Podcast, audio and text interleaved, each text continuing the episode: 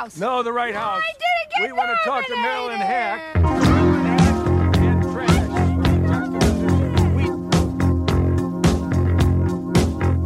I'm from Canada Water.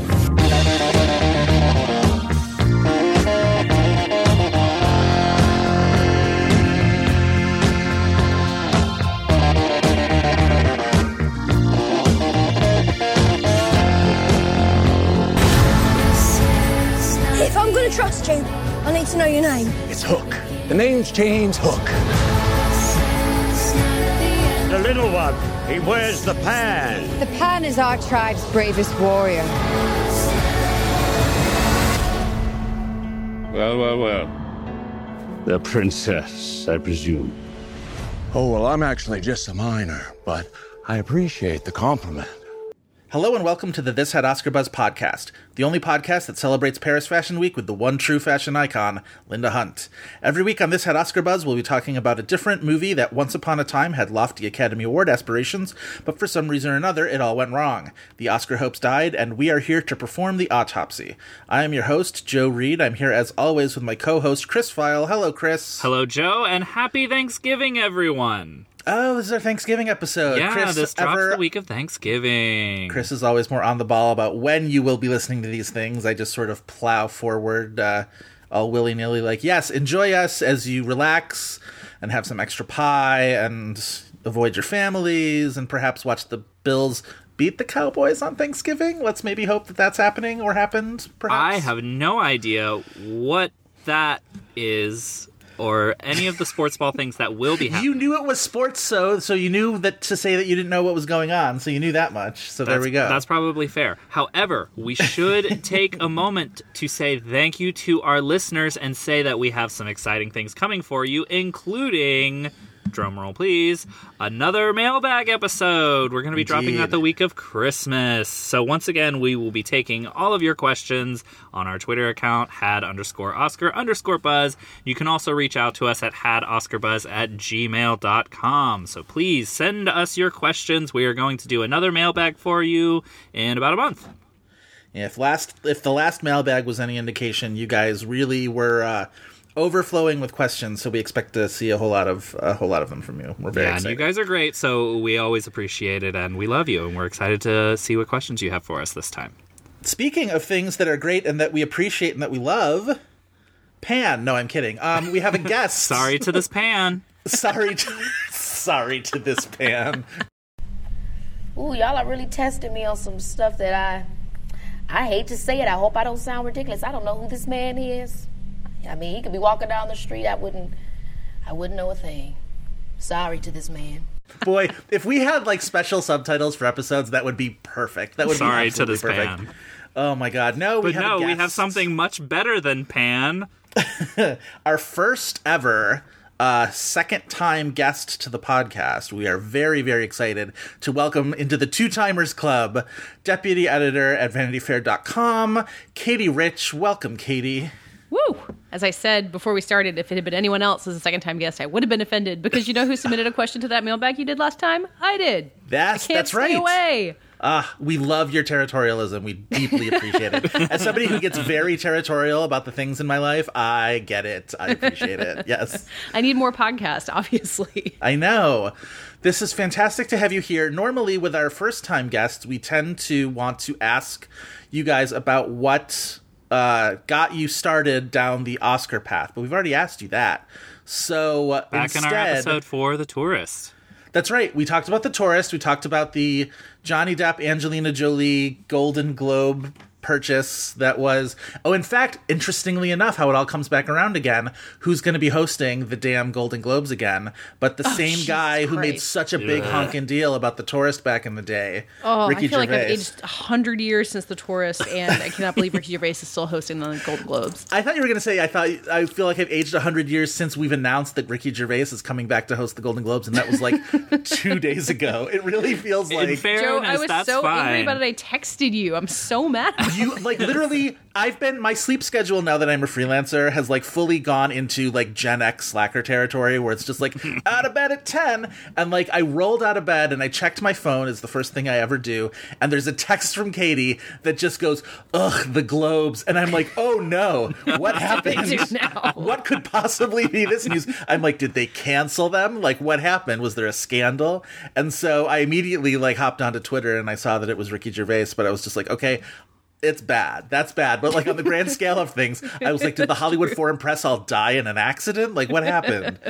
Yeah, because I feel like we are we are all in agreement that the Golden Globes, when they are terrible, they are still great. We love them for their insanity. So the only thing about the Golden Globes that could truly disappoint me is something like that. Like, go nominate all the tourists you want. You be you, Golden Globes, but leave Mm-hmm. Ricky Gervais out of it. I forget what it was that I was looking up, but I happened upon the IMDb page for Mulholland Drive, and I clicked on the awards tab as I often do. And at the very top, what does it say? It says Academy Awards, one nomination, Best Director David Lynch.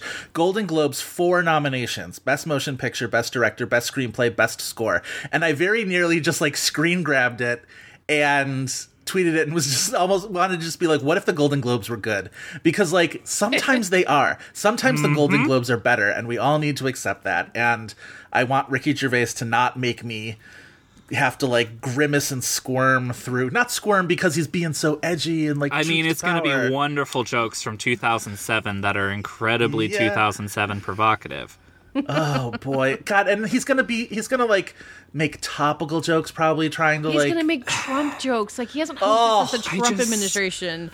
I mean, I, I know exactly what a Ricky Gervais Trump joke is going to be, but like we live in a world where I want to hear what literally every human being has to say about cats. I want to hear everybody's cats jokes. I don't want to hear Ricky Gervais's cats jokes. I don't. Oh, I really don't. Oh, and Cats, hopefully, God willing, will be nominated. Did you wait? Wait, we are now living in a post, um, whatever it's called, City of Ghosts. Beautiful what is it called? Ghosts. oh, beautiful Ghosts. ghost. Yeah. Yeah. Be- Beautiful Ghosts dropped yesterday. What do we think about Taylor Swift's Beautiful Ghost? Beyond beyond the fact that Taylor Swift and I think Andrew Lloyd Webber's Beautiful Ghosts. I think she's trying to sing British. Am I wrong?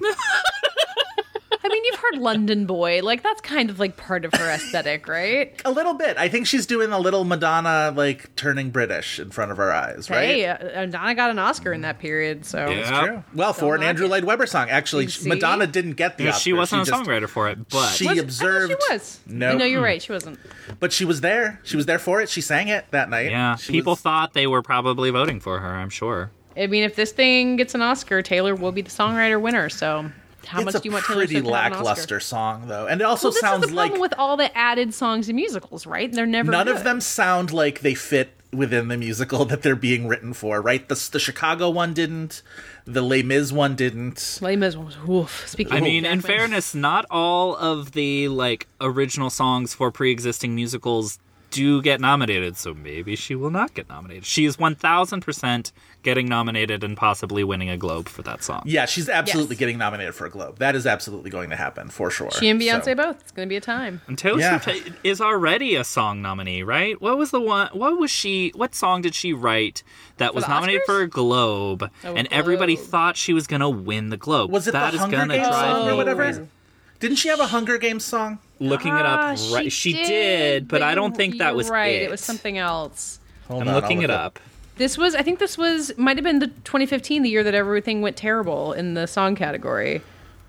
Yeah, she had a few where I remember she's been like a quote unquote lock for a while. She's had two Golden Globe nominations one for Safe and Sound from the Hunger Games in 2012, and one from Oh my God! One chance. One What is Chance. Talk about a movie. the we movie could do we on this only podcast. know of because it was a Golden Globe nominee for Best Song for Taylor Swift. Oh, and starring James Corden as Paul Potts. My Where, God. Yeah, oh, that's what it yeah, was. it's It was the Paul Potts movie. Okay. Where uh, Weinstein Co. didn't they try to put it in like uh, it was either they tried to put it in two different seasons or it was dated in one season I think and then you're they right. pushed it a whole year and that's when she was nominated. I think you're right. That is why people pull shit like that, is because you get a Golden Globe nomination for your trouble. Absolutely.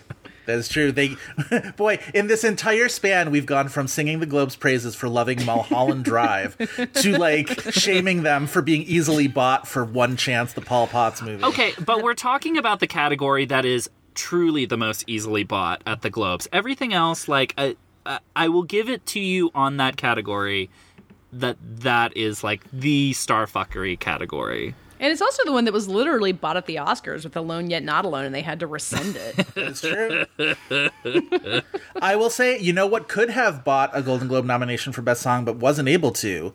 I believe Pan would have been able to. Wasn't there? Isn't that Lily Allen song a non or, or uh, original to that movie, or am I mistaken? Ooh, I mean, it seems like why put a Lily Allen song in there if you're not trying to get a song nomination? Right? She's got two songs listed on the soundtrack for Pan. Everything else on the soundtrack is like "Smells Like Teen Spirit" as performed by Hugh Jackman and cast. And Blitzkrieg Child Bob. Bop.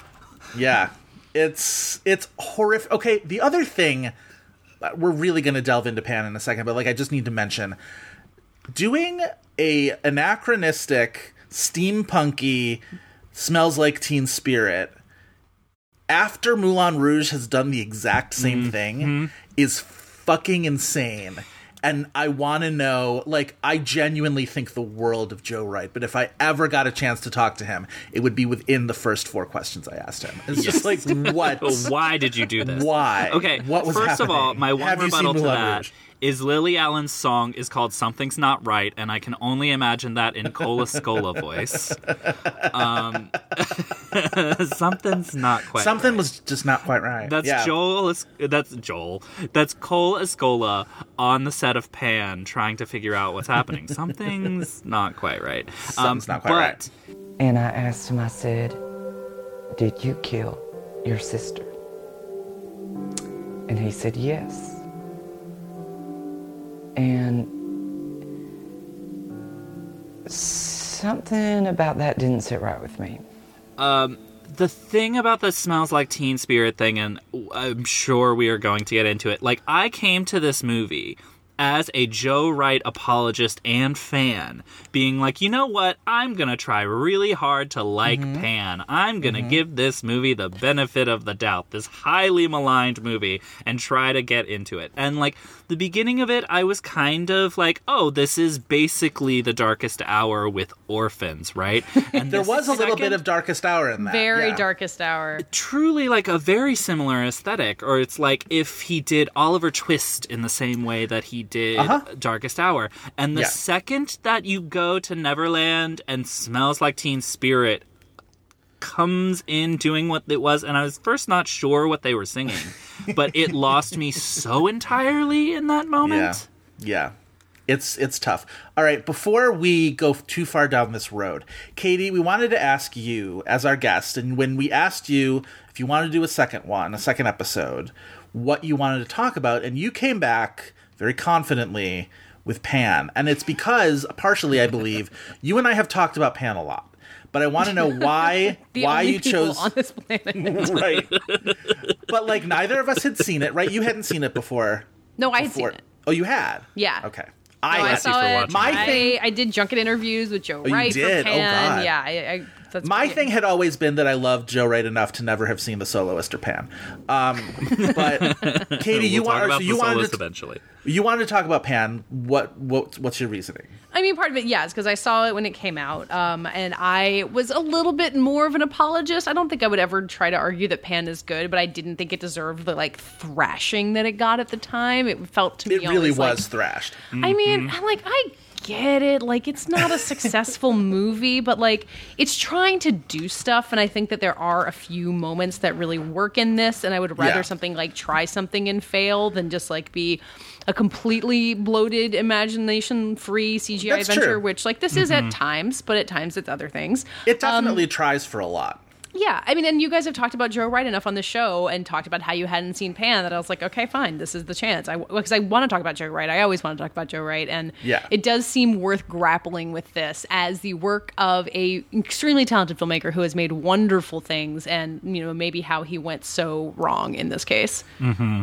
I think it starts with from the writer of Ice Age Continental Drift. Like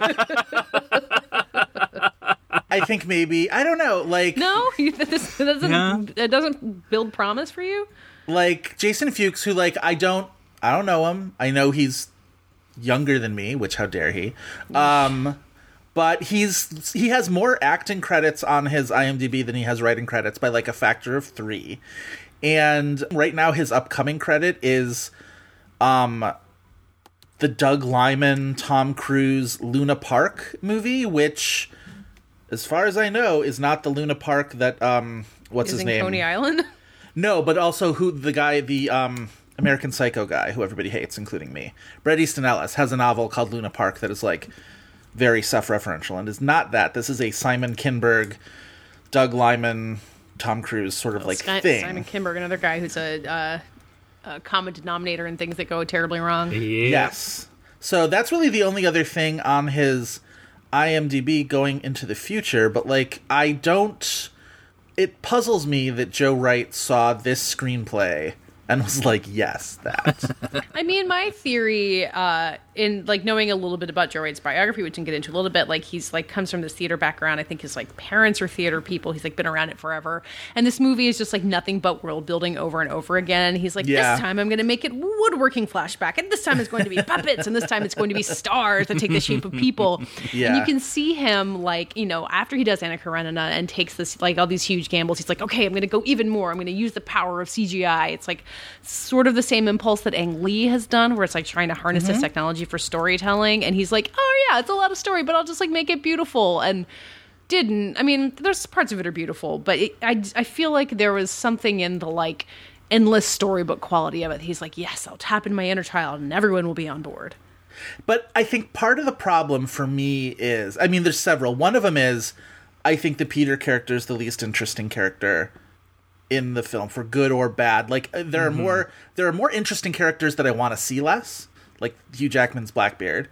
Um, but I think ultimately there's all this color, literal and figurative, around Peter, and Peter sort of comes from drab London and doesn't ever attain any of that brightness that any Yeah. of the other characters have. And like part of me feels like the Peter Pan story is such an an oft used one and such a um one that everybody knows that I think sometimes people think like, "Oh, I can just sort of hang my visual visual story on top of that." And because it's Peter Pan, everybody will know it, so I don't really need to do much with the story. Yeah. And this one even like tries to like fuck with the story a little bit, but in ways that like I don't quite understand. Like I don't it makes know it more why. confusing, if anything, the things Yeah. that change. Like, Like, I and don't clearly know- they were going for like a franchise because Hook never becomes Captain Hook in this. Doesn't Right, even they- his damn hand. Nope, absolutely not.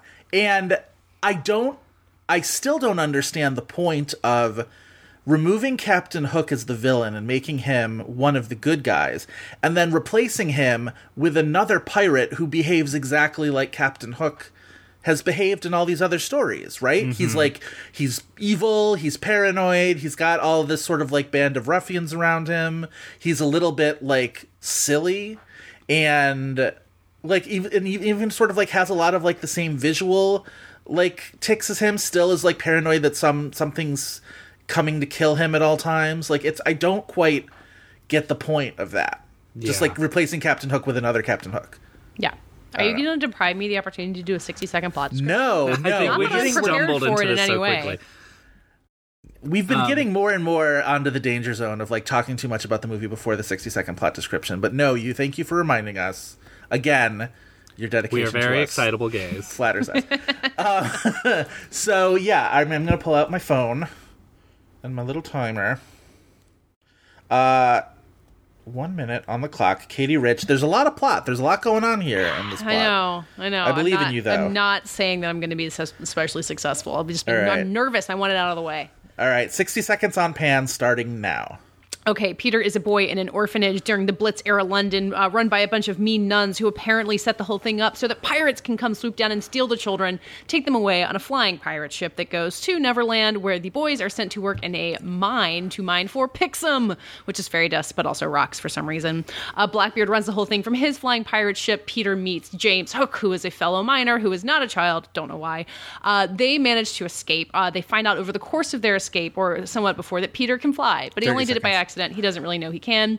Uh, they crash land. They wind up running into the natives there, including Tiger Lily, who's played by Rooney Mara. Uh, they take a look at Peter and they des- decide that he's their Pan, their chosen warrior, and eventually put together that his mother, who abandoned him, was a fairy and she was from Neverland, uh, but she is gone, which is sad. Killed by Blackbeard. He shows up. They run away. They Ten eventually seconds. wind up in the fairy kingdom where Peter unlocks the gates. They find all the pics and Blackbeard finds them. He crashes his ship, uh, and then they all live happily ever after and uh, go off on adventures. And Peter and Hook are going to be friends forever. Probably. Time. Very good. Yes. That is Peter the best 60 second plot description You I really think we did. have ever had. I listened Yeah. to your show. you listen to me Your fail week after right week. there. you listen to me fall down a rabbit hole of something that doesn't matter. I every and every single week I'm like, should I write it out ahead of time? And I'm like, no. The fun of it for me is like that, like running without a net. Like, can I make it? And Oh, I- yeah. yeah. Yeah, I often and I don't. uh, I failed to mention Tinkerbell, but also the movie kind of fails. The movie kind of does. Yeah. Well, especially because it's like, like do you think about how Tinkerbell in the play is like played by a flashlight, and you're like, okay, yeah, that's not a real Yeah. character.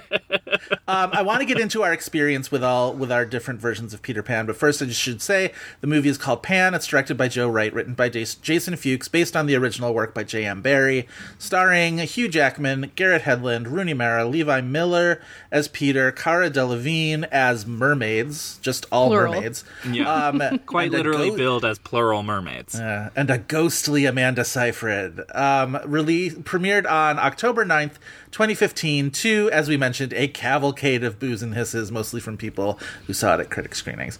Um, Katey, you handled the 60 second plot beautifully. No, I wanted to talk about, because, like, Peter Pan obviously is, like, a story that we're all very familiar with.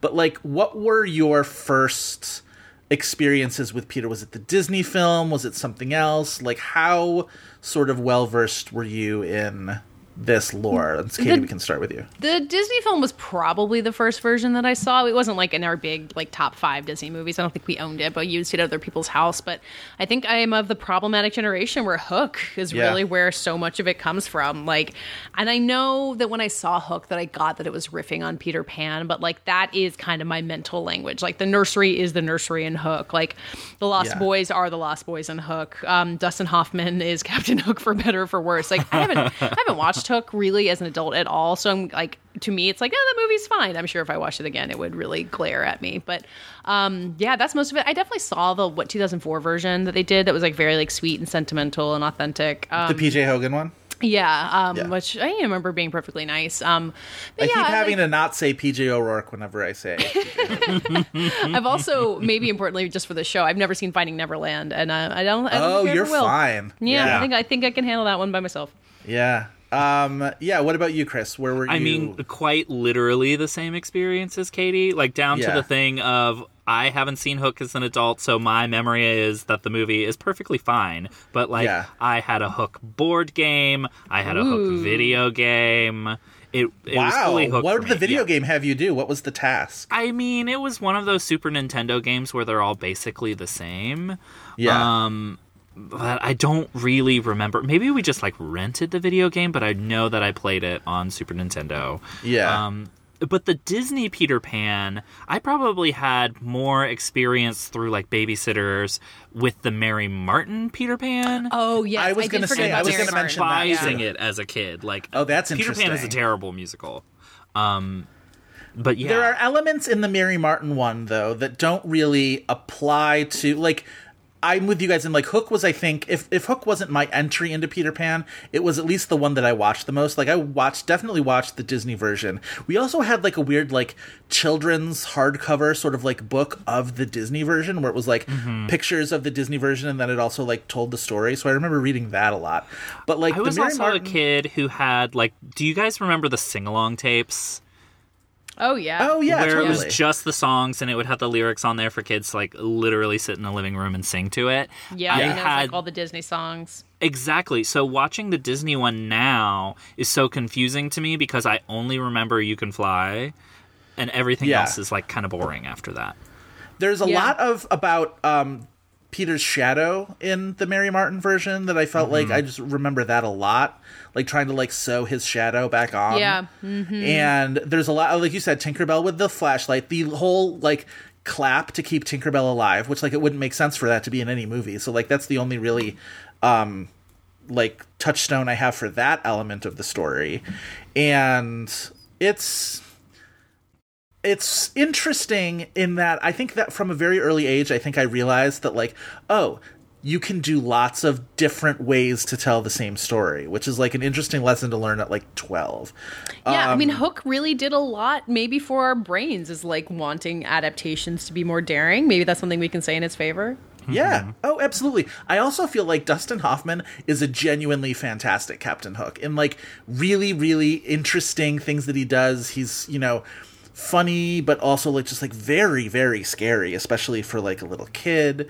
And I, I actually have, so I actually did go back and I rewatched Hook for an article that I wrote at Decider a couple years ago. And I think it was one of those things where it was just like I still had that residual love for it. I could easily like pick apart the flaws. I think most of the flaws happen because it's this like all-star cast of like Robin Williams, Julia Roberts, and I don't think Isn't it also like three hours long or something crazy? it's 2 hours and 20 minutes and it really you really feel it. Say too. this in say this in Pan's favor. It's about hundred minutes long. Yeah, yeah, that's true. It really you you are kind of like in and out with that. Um I think the one thing that Hook doesn't have and this really really I think helps it is Hook is the one that realized that you can do the Peter Pan story without Tiger Lily and you're fine.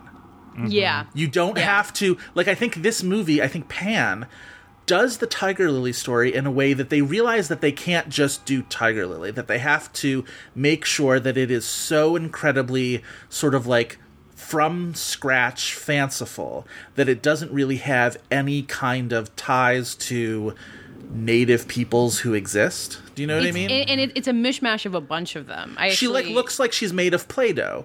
Yeah, and but it's, it's, just it's like, it's actually a lot of like real like like Japanese and Cambodian and Vietnamese like native culture, but they're all Mhm. kind of mashed up in this way that I think they use to try to avoid the cultural appropriation thing um, unsuccessfully.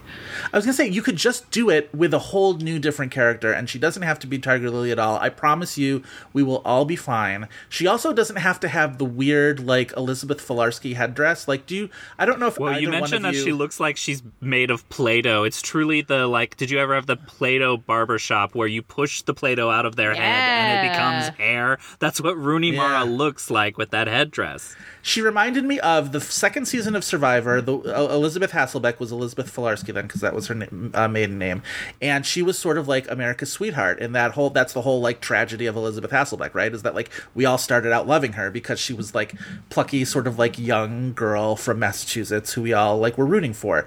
And she had this thing where every time her tribe went to tribal council, she put on this like little like like headband that like she adorned with all these different like scarves or whatever and it kept like building and building every tribal council and it just became this like headdress of fabric or whatever and i remember at the time the show was so new and so successful at the time that like every week um every like Thursday morning or whatever Friday what Friday morning whatever the morning after it actually aired CBS's morning show would like have to talk about it for a while and then interview the people who were eliminated.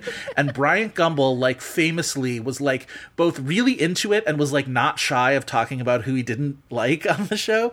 And he every week would bitch about Elizabeth's headdress and was just like it's so stupid. I don't know why she does it. It's insane. And like even when she got eliminated he's like what is the deal with the headdress? It's so dumb. And it was like one of the like he's sort of like a very prickly character and doesn't seem like he would be super fun to work with but it also is very fun to watch him just be annoyed by things. And so that's what tiger rooney mara's tiger lily reminded me of is like elizabeth filarski's headdress in survivor australia. I don't know if anybody else listeners if you if you feel me on that comment i don't know. Um i liked rooney mara in this. I thought she was a she was like a captivating, you know, character. I just wish she didn't have to have all of that baggage on top of her. I li- thought I liked her fine. I thought that like they have this thing where they're trying to build this chemistry between her and Garrett, Garrett Hedlund, which I, I don't Mhm. think should be hard. We can probably talk about him more later. I really like what he's putting down in this movie. It's a lot, but I like it. It is a uh, And she's supposed to be like mean to him, but then she like smiles after they interact with each other, and it's like Yeah. there's no real like authentic thing there. The thing that I couldn't stop thinking about is like if with all of this like cultural like stuff that is taking in there in this native tribe, if they had cast any person of color in a real Yeah, role. Like I think if Tiger Lily had been played by like Tessa Thompson or like Yeah. she's on the mind with like Watchmen Hong Chau or like any like or you know like imagine like someone else's Captain Hook like anyone Yeah. that it's not just white people dressing up and that that was kind of where I was like maybe Rooney Mara is the person we can lose from this cast. Uh, I like her. I love that you get to the end of the movie and it's her sword fighting with Hugh Jackman and she Yep. removes his wig. Like Love if that. you like if you see that and you think Pan is not worth anything, I don't know what to tell you. It was good. Uh, I also like any story that ends with two sort of like older teens or younger 20 somethings essentially adopting a like A child? kid that they like. It's very like um Tony and Bridget in an American Tail, sort of like putting Fievel under their wing, kind of a thing. And it's just Oh my like God. that is a family dynamic I really, really like relate to, and I very much enjoy. So Because you were raised by teenagers. because I was raised by teenagers. I guess relate to is the wrong word. Cotton to, like I'm, I'm, I'm drawn to that. Yeah, yeah, I know what you Um, mean. God, what if I was raised by teenagers? That'd be amazing. um, uh, no, no, I wanted to. Uh, I wanted as a teenager to raise a child. No, that's not true either. Um, I there's so much of Pan that I feel like I could have had more fun with if I wasn't so busy cringing at the really bad stuff. Like. Mm-hmm. Yeah. I think Jackman's really bad. I get what you're saying about like Garrett Hedlund's going for stuff, and I find him generally a charming screen presence. And I almost I find Garrett Hedlund, the actor, going for all of this stuff as he's making a movie charming. I don't find the character of James Hook in the way that he's portraying him charming. I get that it's this like I'm gonna try to be Harrison Ford on uppers kind of a thing, and like yeah. He's Clark Gable is the one that I landed on. Oh, the hat like, gives me very Indiana Jones. No, the hat. so, like- it, it's definitely very Indiana Jones, but like something about the. the it, it reminded me of it happened one night where he's like annoyed with the woman who's in his company. he also entire time sounds yelling. like he also sounds like a Brit who's trying to put on an American accent when he's American, right? He's like definitely does. it's That's very, probably very exactly the take that he was going for. In that I will way, say- it's perfectly brilliant. I was so captivated by Garrett Hedlund that I actually watched Tron Legacy last night because it's on Disney Plus, and I just got Disney Plus, and I've been like, It's a good through everything. movie. I really like Tron Legacy. Oh I've never seen it before. I can't. Wow, I can't. I cannot handle this Tron Legacy original. Also, you and David Sims were both just watching Tron Legacy for fun. I know it's that's what because I tweeted him. I'm just like I'm doing the same thing, and um, because Tron was a movie, the original Tron was one of those movies that like on a Saturday afternoon, my dad would be flipping through the channels and Tron would be on, and he'd be like, "Watch this movie; it's really good." He really liked Tron. He also liked um, um, what was the uh, Harry Hamlin Greek um. Clash Uh, of the Titans. Jason the Argonauts. N- Clash Clash, of the of the Titans. Clash of the Titans. Um, Yeah, it was yeah, one yeah. of those movies where it was just be like, my dad was just like, let's watch this movie.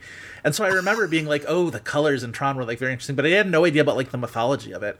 And then Tron Legacy, Tron Legacy, the mythology of it is very like kind of confusing, and there's all this stuff of Jeff Bridges in like young face, like CGI young face, that is utterly repulsive. It's and bad. yet there's a whole sequence that happens in like a futuristic nightclub with an androgynous Michael Sheen as like mistress of oh, ceremonies. Yeah. The Daft, Daft Punk, Punk- score rules. The Daft And then Punk's Daft so Punk good. shows up as the DJs in the club, and he's like, Yeah. "Play something else. Play something that everybody wants to dance to." And they like nod and like play the next Daft Punk song. It's Yeah. so fucking awesome, Is and I'm there just a like, tr- Is there a trilogy of Michael Sheen as like weird robot futuristic people like this and um uh fuck, not Passengers? What was that movie Passengers?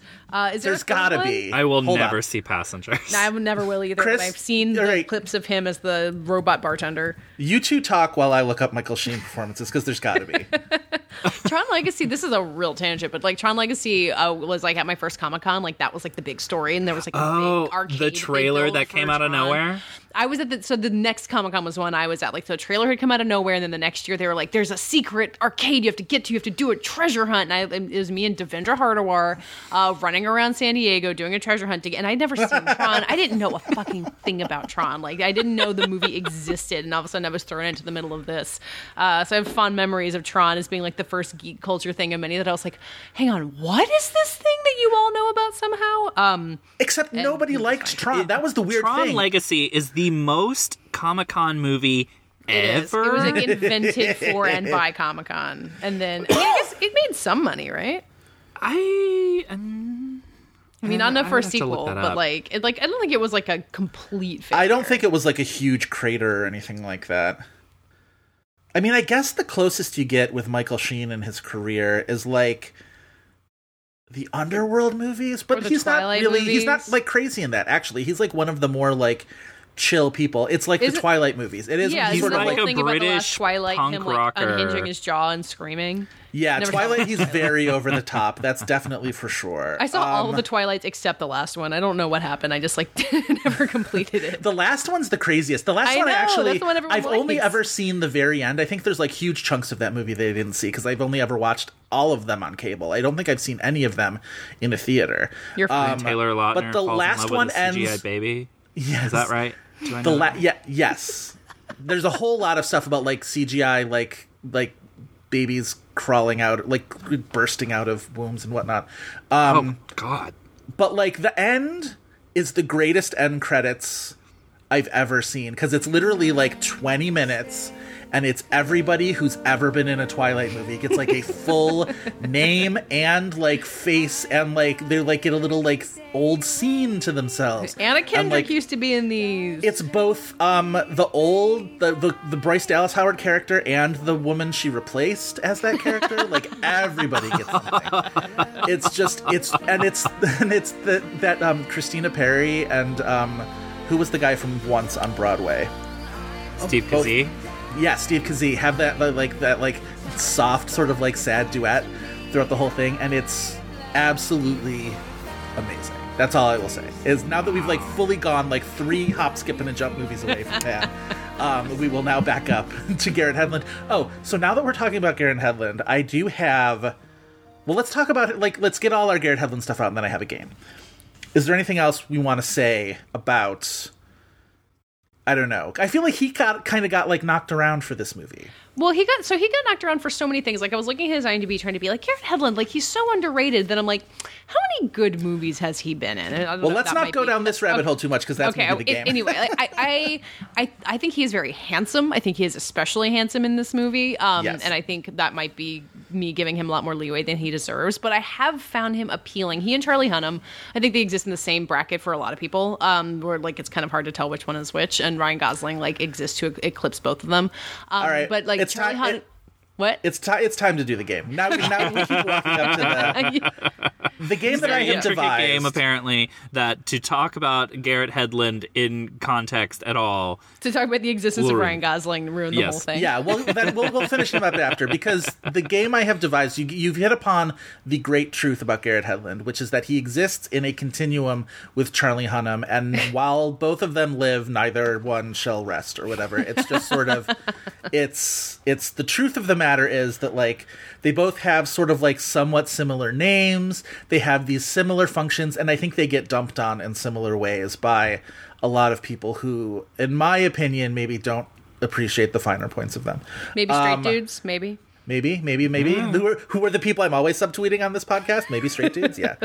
um, so the game I have devised for Katey and Chris, both of you, to play is called Headlander Hunnam, and it's God. very simple. As I will throw out a movie title, I will you will take turns, and I will give you a movie title, and you will tell me whether it stars Garrett Hedlund or Charlie Hunnam, and we'll see if it's easy or hard. Chris, think As can someone who has formally bombed an IMDb game of Garrett Hedlund, I feel like I might have a leg up on this. All right, okay. Katey, as our guest, would you like to start, or would you like to give it to Chris? Uh, I can start. Okay, Pacific Rim. Oh shit, Hunnam. That is Hunnam. Chris, Country Strong. Hedlund. Hedlund. Katey, Eragon. Oh, what the fuck is Eragon, the Uh, dragon I'm gonna movie. say Hedlund. Eragon, the dragon movie that is just dragon with an E instead of a D. Um, who did you say? Uh, I said Hedlund. I said Hedlund. It it is Hedlund. Chris, Mind. Green Street Hooligans, the the soccer hooligans movie. Hunnam.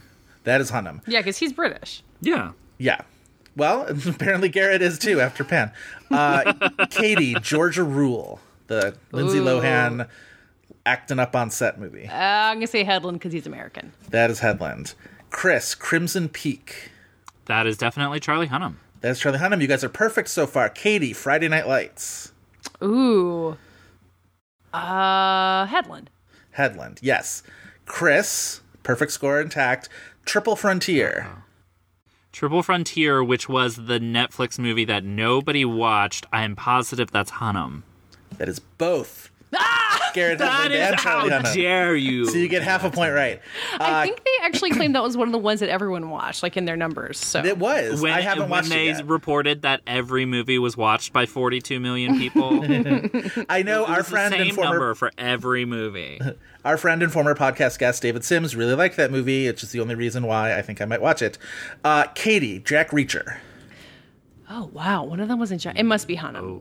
Trick question. It was Jai Courtney, and now the game has become Garrett Hedlund or Charlie Hunnam or Jai Courtney. All right, How dare you besmirch them by comparing them to Jai Courtney? hell? Chris. Chris, Children of Men. Children of Men, that is um, that's Charlie Hunnam. That's Charlie Hunnam. Katey, Terminator Genisys. That's Jai Courtney. That's Jai Courtney. All right, Chris, Unbroken. Uh, that's Garrett Hedlund. That is Garrett Hedlund and Jai Courtney. Katey, What? Outlaw Jai King. Courtney's in that? Yes, Sorry, that. What'd you give me? Outlaw King. Outlaw fuck. What? I saw Outlaw King. Hunnam. Trick question. That is Aaron Taylor Johnson, and now the game is Charlie Hunnam, Garrett Hedlund, Jai Courtney, or Aaron Taylor Johnson. Chris, Four Brothers. Four Brothers is Garrett Hedlund. Yes, Katey, A Million Little Pieces, based on That's the Aaron. That's Aaron Taylor Johnson. and Charlie Hunnam. It's both of them. Chris, Albert Nobbs. That is Aaron Taylor Johnson. That is Aaron Taylor Johnson. Katey, Out of the Furnace. Oh, I've seen that movie. Oh my god. Uh, Hunnam. Trick question. That is Boyd Holbrook, and now it's Garrett Hedlund, Charlie Hunnam, J- Jai Courtney, Aaron Taylor Johnson, or Boyd Holbrook. Chris, Suicide Squad. Uh, that is Jai Courtney. That is Jai Courtney and Joel Kinnaman, but Joel Kinnaman doesn't get to play, and that is the end of our game. you guys did very well, I will say. Perfect scores all around. I'm stressed. You are Meanwhile, Ryan Gosling is sitting somewhere man. being like, mm-hmm. I Ryan Gosling's got several Oscar nominations. He has I know, got it but like all over Ryan all of these Gosling's guys. face facially fits into this mold, uh, and he has uh, gotten out of it through talent. Watching Tron Legacy last night, I was like, it is insane to me that Ryan Gosling is not in this movie because it reminds me of like no fewer than six Ryan Gosling movies. Which I'm one's trying to besides think Blade of, like, Runner? Blade Runner, um, it, there's like there's some drive vibes in there. There are some. Wait, there was one more like specific one where I was like, shit. Um, no, I've got to look up Ryan Gosling again. Um, because it was uh, like Blade Runner 2049, like for sure. 2049, Yeah. 4069. What is it? For yeah, 2049. Yeah, right. Um. There's also weird like Mad Max Fury Road vibes. Like it's one of those things where it's just like, oh, this is a franchise movie about like the beginning of the franchise you don't really need to have seen, kind of. And I don't know. It was just like they threw a crazy amount of money at Tron Legacy and like pulled out all of the stops for a movie that is fully insane. That if you cannot grasp the concept that all of the hu- seemingly human characters are essentially computer programs, if you Right. can't wrap your head around that, you will not understand the movie. yeah. I I, guess it was mostly drive because there's a lot of just like them like driving around this track. Like obviously the whole like obviously the Tron thing is like this like little race thing. Anyway, um, Uh, how that was score's Olivia Wilde great. on second on second viewing? Olivia Wilde's gotten a lot better since that movie, I will say. It's interesting to watch her at like these early stages and she is playing a character who is a program. So like I think she was trying to like do some like robotic things and sometimes it's a little unfair when we sort of ask that of unproven actresses and then all of a sudden we watch it and it's just like she's bad and it's like or is she trying to be an android? Like I think we got a lot of that in the new Blade Runner with uh, Ana de Armas, where all of a sudden I'm watching that movie and I'm like, I don't think she's very good. This movie is certainly spending a whole lot of time on her, and then you see her in Knives Out, and it's just like, Yeah. oh no, she's wonderful. Like she's fantastic. Yeah.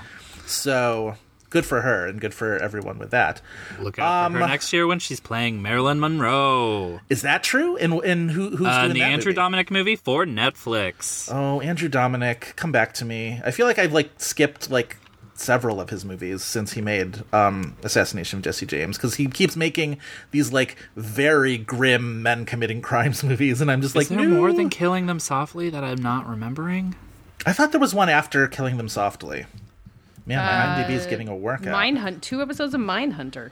Oh, I love Mindhunter. Let's say Andrew Dominik did a great job on Mindhunter. I guess it was just Killing Them Softly. Um, that I just have no interest in whatsoever. But back to Pan. Let's uh, let's really Sorry to this pan. We Sorry will to this talk about pan. Um, let's have Can the I Joe Wright say- conversation. Wait, Chris, go ahead, and then we'll have the Joe Wright conversation. Well, uh, good because we should maybe uh, touch on this, even though this has nothing to do with what we were really talking about with this movie for Oscar. I kind of liked Hugh Jackman in this movie. Thank you, Chris. Speak on this. Oh, I thought he was so I do, I do like when Hugh Jackman kind of goes for it a little bit, though. I mean, I think his best performance is truly in Bad Education, which will be on HBO sometime next year. They had it in Um, their last um, like super tease oh, in front of their Sunday programming last week. So Which like, they'll be pushing a it for tip Emmy, so it'll be- myself. Yeah, um, he's really great in that. But I do kind of like when he goes huge because when he's playing like an everyman character, like Greatest Showman or Frontrunner, it's just. I don't think he's that engaging of an actor, and I kind of like when he gets just to be a weirdo. I will tell you, along these lines, Hugh Jackman's greatest performance ever is in the rehearsal video for The Greatest Showman that they have on YouTube, that were part of the promotional uh, package for that movie, where like they brought the entire cast into this Broadway rehearsal studio and had them like perform the entire show's worth of songs for investors to essentially like get people to invest in the movie. And he has this whole like find this video on YouTube because he's got this whole drama of like he had like uh a like a skin cancer removed from his nose like the week before and he wasn't supposed to be able to sing because he was he had like a whole like bandage. He had this weird like nose shaped bandage on his nose and he was like i'm not supposed to sing because i've got stitches and blah blah blah blah blah. And the doctors told him not to and he showed up anyway because they had to sell the thing. And it starts with jeremy jordan from smash and whatnot um singing his part and then like jackman like steps up and like breaks in to his own song and like everybody starts crying and it's like everybody's emotional and it's the greatest thing and like other like people were there like cynthia erivo's in the room and like a whole bunch of oh, other she like better things to do? Well she's got the connection to um Pasek and Paul from other things. And so it's just like there's a whole like just all the like Broadway folk were like whoever was around because I think she must have been like that must have been when she was still doing the color Oh, on the purple Color or something. Purple, yeah. um, so all of a sudden, they're just like anybody like Keala Settle's in there, and at one point, like Keala Settle and Cynthia Erivo start like riffing, like doing like a riff off, where they're just like trying to outsing each other, and it's just the best thing in the gotta world. It's watch like this. it's I'm That's I'll what should have been on for this pirate ship in this movie, not Yes. this weird broy version of what Moulin Rouge is doing. yeah, yes, It's like they couldn't even cut around that. Like they couldn't be like test screening that and then make them have some weird stock dialogue to like cut that shit out of the movie. But like I don't know. I mean, if anything is selling me about those scenes, it's Hugh Jackman. I mean, part of the problem is that like the Peter Pan story is baked into this story. It's the whole thing of like because in the original when like Wendy showed up in Neverland, they want her to stay because she's a girl and there are no other girls and they want a mother. And so the whole idea of Neverland is like there are no women and so all of a sudden every time everybody tries to do a P- Peter Pan movie, there's like at most one woman in the cast. I guess maybe that is why they keep t- casting Tiger like doing the Tiger Lily character is that like mm-hmm. it's a woman. But like once again Hook outsmarts it because what do they do? They just cast Glenn Close as a man and it's just like it's totally I totally mean, fine. okay. The boo box. The boo box. Yeah. I'm giving them too much credit because it is just a cameo, but still it's Glenn Close. I'm just saying. Doesn't she get eaten by bugs right away? she gets put into a box called the Boo Box where they like feed scorpions into the box as That's punishment right. for like yeah, oh, lying have, or whatever. I have not forgotten the boo box. It's even worse Yeah. than Greta's bed of lies. The thing about Hugh Jackman and Garrett Hedlund both is it just kind of makes me wonder what that vibe on set is that these performances are going so bonkers off the wall. Like they're all clearly Yeah. going for something, and the movie supports it in some ways. Like you've got this mind where they're singing "Smells Like Teen Spirit." Like they are. I mean, and, and they're going for it. And you think of Anna Karenina, where they're going for it, and it all really works. They're all living within this completely invented world, and somehow it doesn't translate properly in Pan. But I like. I, I, I'm with you, Chris. I like Hugh Jackman going for it. Like I think it probably does verge toward bad. But as I think I told you mm-hmm. both, like if Eddie Redmayne and Jupiter Ascending can get like cult mm-hmm. like status for that performance, like Hugh Jackman should too. I mean, I'm of two minds on this because part of me really, really appreciates only Eddie Redmayne in Jupiter Ascending, and I tend to like push back at the whole like Jupiter Ascending is a masterpiece, and everybody was like wrong about it. I'm like, not quite, but nah, like movie's bad. I'll watch it for like whatever the hell Redmayne's doing because he is bonkers in that movie. Like he's utterly doing his own thing, and I like it. Um, I think with Jackman, sometimes it just sort of this performance to me falls into the kind of hammy Hugh Jackman stuff that I'm used to, and like I would appreciate the performance more if it was like new levels of Hugh Jackman being a ham, but like I kind of seen this kind of stuff from him. And also that character to me it just he's makes so little sense as to why he's there and that just like it never stopped bothering me where I was just like I don't Yeah. I don't know why I don't know why we have this guy named Blackbeard who is acting exactly like Captain Hook used to act. Like I don't Well, you Some want the it just idea feel- of Peter and Captain Hook being friends at first, even though like the fact that he doesn't even get close to becoming Captain Hook gives that kind of no resonance. Mm-hmm.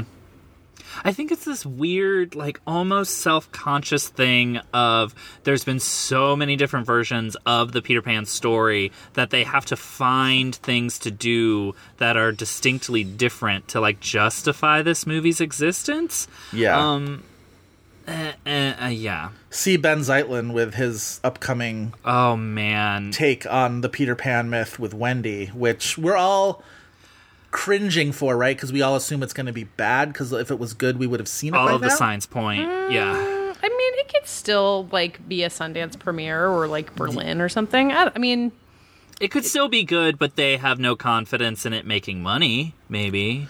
Well, So sure. they're maybe just dumping it, especially because they're owned by Disney now. I mean, I would say like Beast of the Southern Wild being kind of like a slow burn success out of Sundance. Like, I don't think you want to drop a movie like this in the middle of Oscar season. Like, if it's going to be No. small and weird, and like Benh Zeitlin's going to make a small and weird movie, like, Right. I don't think you can like assume it's going to like hit the same emotional notes as Beast of the Southern Wild. I don't know. I I I don't know what to do with Searchlight as a Disney subsidiary, but I don't know that I expect it to be dumped based on that date. It also feels like Beasts of the Southern Wild is a movie that a lot of people still really like, but a lot of other people who maybe liked it at the time when it was a little trendy have become a little bit more abashed about that and mm-hmm. now sort of have doubled back and maybe are a little bit more skeptical about that movie than it had been. I think the just the fact that it is a riff on the Peter Pan story makes me nervous because I don't know if that's what I want from Benh Zeitlin. Well, it also becomes like the same way that the Peter Pan story is like kind of an inherent like racial politics trap with Tiger Lily. Like, you know, if you're making like if Beast of the Southern Wild came out now, I think it would be treated really differently by mainstream critics in the way that it's uh, by a white filmmaker about black people in New Orleans. And I think Wendy might run into something similar. Um, There's still- the source material. even when it was released, I was a little bit surprised that it was that it sort of like tiptoed past that graveyard a little bit. Yeah, Like, yeah, it did. do you know what I mean? Like I, I, I, I loved that movie, and I haven't seen it in a mm-hmm. long time, but I, I hope I would still love that movie. But I remember even at the time, I was like, this is interesting. That like, I wonder if it's going to end up with a backlash, and it didn't so much. And I think I would probably chalk a lot of that up to there was a lot of good vibes for Quvenzhané Wallace. Like people really, really loved that performance. Remember when like who was it that got in trouble? The Onion. Was it the Onion making the like the Tweeting- c word joke, like the thing about just like which remember? Remember Oh, that I whole remember. thing where they were just like the Onion called Quvenzhané Wallace the c word, and I'm like, wait, maybe that's not what happened. Actually, like maybe that's not how humor works. that was rough. I mean, God, was Wallace and and this kid in Pan both lead to my uh, my one true point, which is that no children should ever be actors. And uh, I it's- it- love.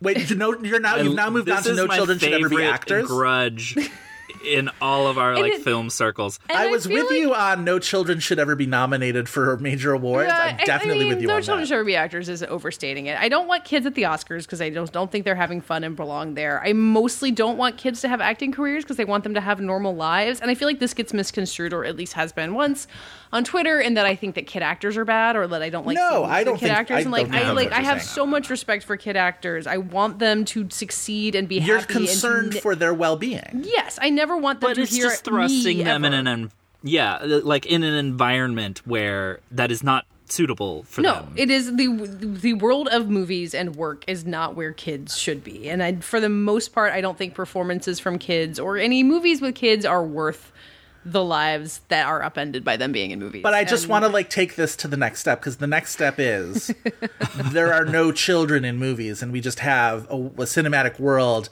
where like life begins at eighteen. or like we have CGI kids, which like when like when oh, technology gets Oh, to now that, that point where we've you made can it to make that point. CGI CGI. de-aged James Dean. Or just like this generation is the last generation of child movies, and they all get scanned, and then like children of men. they're the children in every movie going this is very like yeah there's a sci-fi universe a ya sort of series to be made of this about just like the children who are the actors like the children actors I mean, I saw Honey Boy. I don't know if you guys did, but that movie is Not a yet. great argument for never letting children be actors. yeah no i i mean uh, there's man. there's a whole lot of logic behind that and i'm just CGI, see the CGI thing. You may, you, you might be able to swing me with the CGI. Yeah, thing, that even Jeff though- Bridges technology that you decried is going to get us there.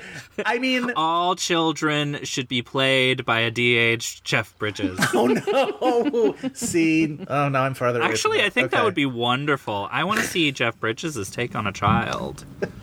That's like I do like the idea that acting we can just like go back into the history of movies and just be like, I want this kid to be played by the little kid from Kramer versus Kramer, and you just sort of like you like Tatum pick him out of O'Neal is a going to have such a rich Yeah. career.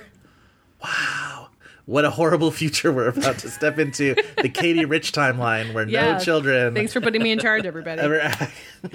okay, no, wait. So Joe Wright, because Katey, like, we Oh, gotta yeah, talk sorry. about Joe Wright. We gotta he's, talk like, about Joe Wright. He's the guy we've like we've bonded over Joe Wright many times. I, feel like I know. I, I feel love, I feel love that him. he's such a foundational part, and I really truly when I said that I love Joe Wright to have never seen the soloist or Pan, I wasn't even really kidding. I was like, I don't, I didn't, I did not want to see a movie that would make me be like, God, Joe Wright, this sucks.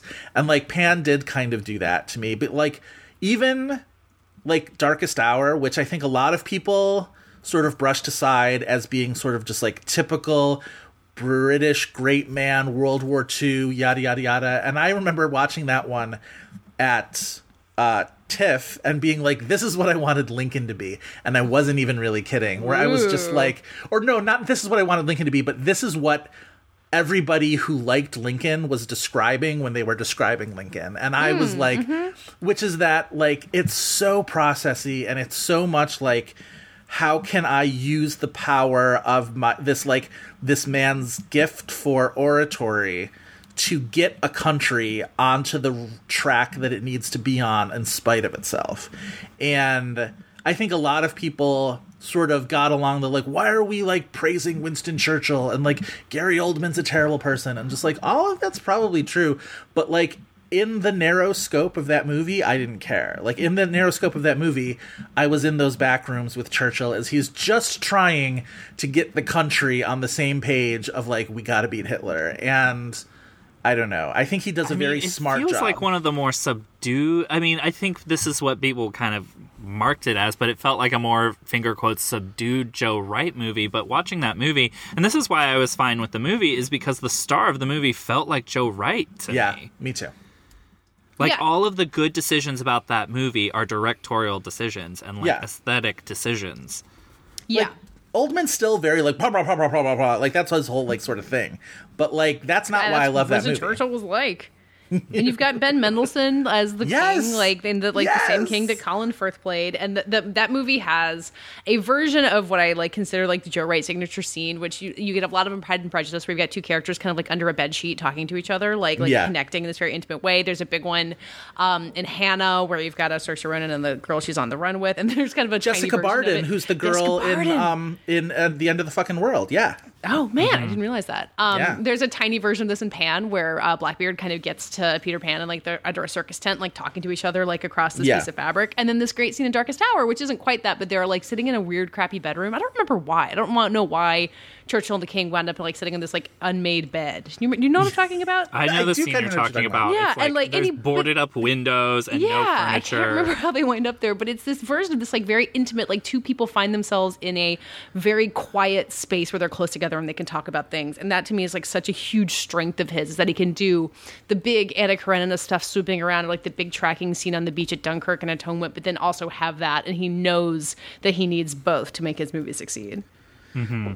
I love the Keira Knightley trilogy with Joe Wright, and for a while there, the lesson was like Joe Wright should only make movies with Keira Knightley because those are the ones that like end up being like big Oscar successes. Because even like mm-hmm. he's only made one good movie that didn't get an Oscar nomination, and that was Hanna. And that one you can just sort of chalk up to like genre bias, and like that's fine. Oh, and an early release. well, Hanna's fantastic. Hanna's one of those movies that now that Saoirse Ronan has become what she's become, I want people to go back. And maybe I shouldn't be saying this. Maybe I should just like pitch this out as a as an article. To go 'Cause, back like, and watch Hanna.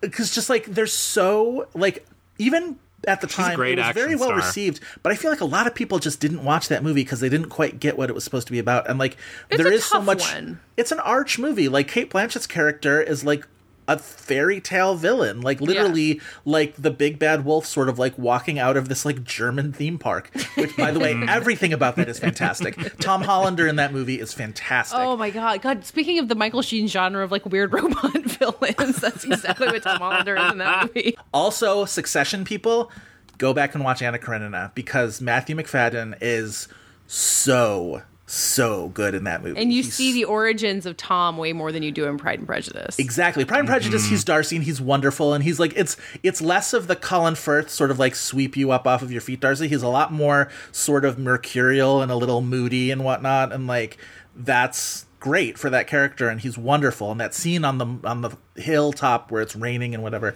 But like him in Anna Karenina, where he's playing this like kind of a son of a bitch, like he were just sort of just like a weasel more than like a son of a bitch. He's just like he's a little weaselly. He's a little Yeah. bit sort of like scummy. He's still great, and you still love him, and he's like very funny. But yeah, it's a lot closer to Tom Wambsgans than um, any other role he's played. I feel like that's like the connective tissue that like if you didn't remember him in Anna Karenina, then all of a sudden Succession is is so far from Darcy. But yeah. I love Joe Wright, you guys. I really do. I do too. Wait, like- can we talk about his Black Mirror episode for a second, which I sometimes forget about? But he directed Which one Nosedive, is the, one- his? the one with Bryce Dallas Howard, where it's in like the future. where they all Oh, raise- yeah. that episode is so. I good. love that It's episode. so I don't think I knew that that was Joe Wright. Yeah, I well- knew, I just always forget. Yeah, that's wonderful. It's the best thing Bryce Dallas Howard has ever done. Ooh, I think in terms of like acting. She's really good in the help. She's I know wonderful in- that's a controversial Oh. opinion. no, sorry, you started agreeing exactly with me before what you she's realized I supposed to finished my be sentence. in that movie. I thought you were going to say she's really good in that, and I was going to be like, No, yes, she's- and she's like- incredible And then you said that help. no, Nosedive is one of is one of my favorite Black Mirrors. I still haven't seen every Black Mirror. I always feel like Yeah, me neither. I'm holding out on some and like keeping in my back pocket to like watch. I've still never seen the Miley Cyrus one, which I want to go back and watch that one. Um, but yeah, the Bryce Dallas Howard one is fantastic. That one's all about how, um, if our listeners, if for people who haven't seen it, it's um, everything you do in life gets you social media points essentially, Yeah. and so people end up living their lives on this like razor wire of I've got to do. I've, I've, all my interactions have to be incredibly like me positive, so that like other people vote upvote me essentially and she sort of falls into a spiral and once you start falling down that spiral you can't get out of it and it's just it's it's very relatable for like when like your one bad interaction with a barista just like makes you feel like a worthless human and like yeah yeah spirals from there. it's great. It's super great. It's um, something that like I would like to see Joe Wright tackle as a genre in a feature length movie because I think it's pretty clear that like he should not be doing big budget like splashy genre movies but like if he did a science fiction movie I'd probably be really excited by that.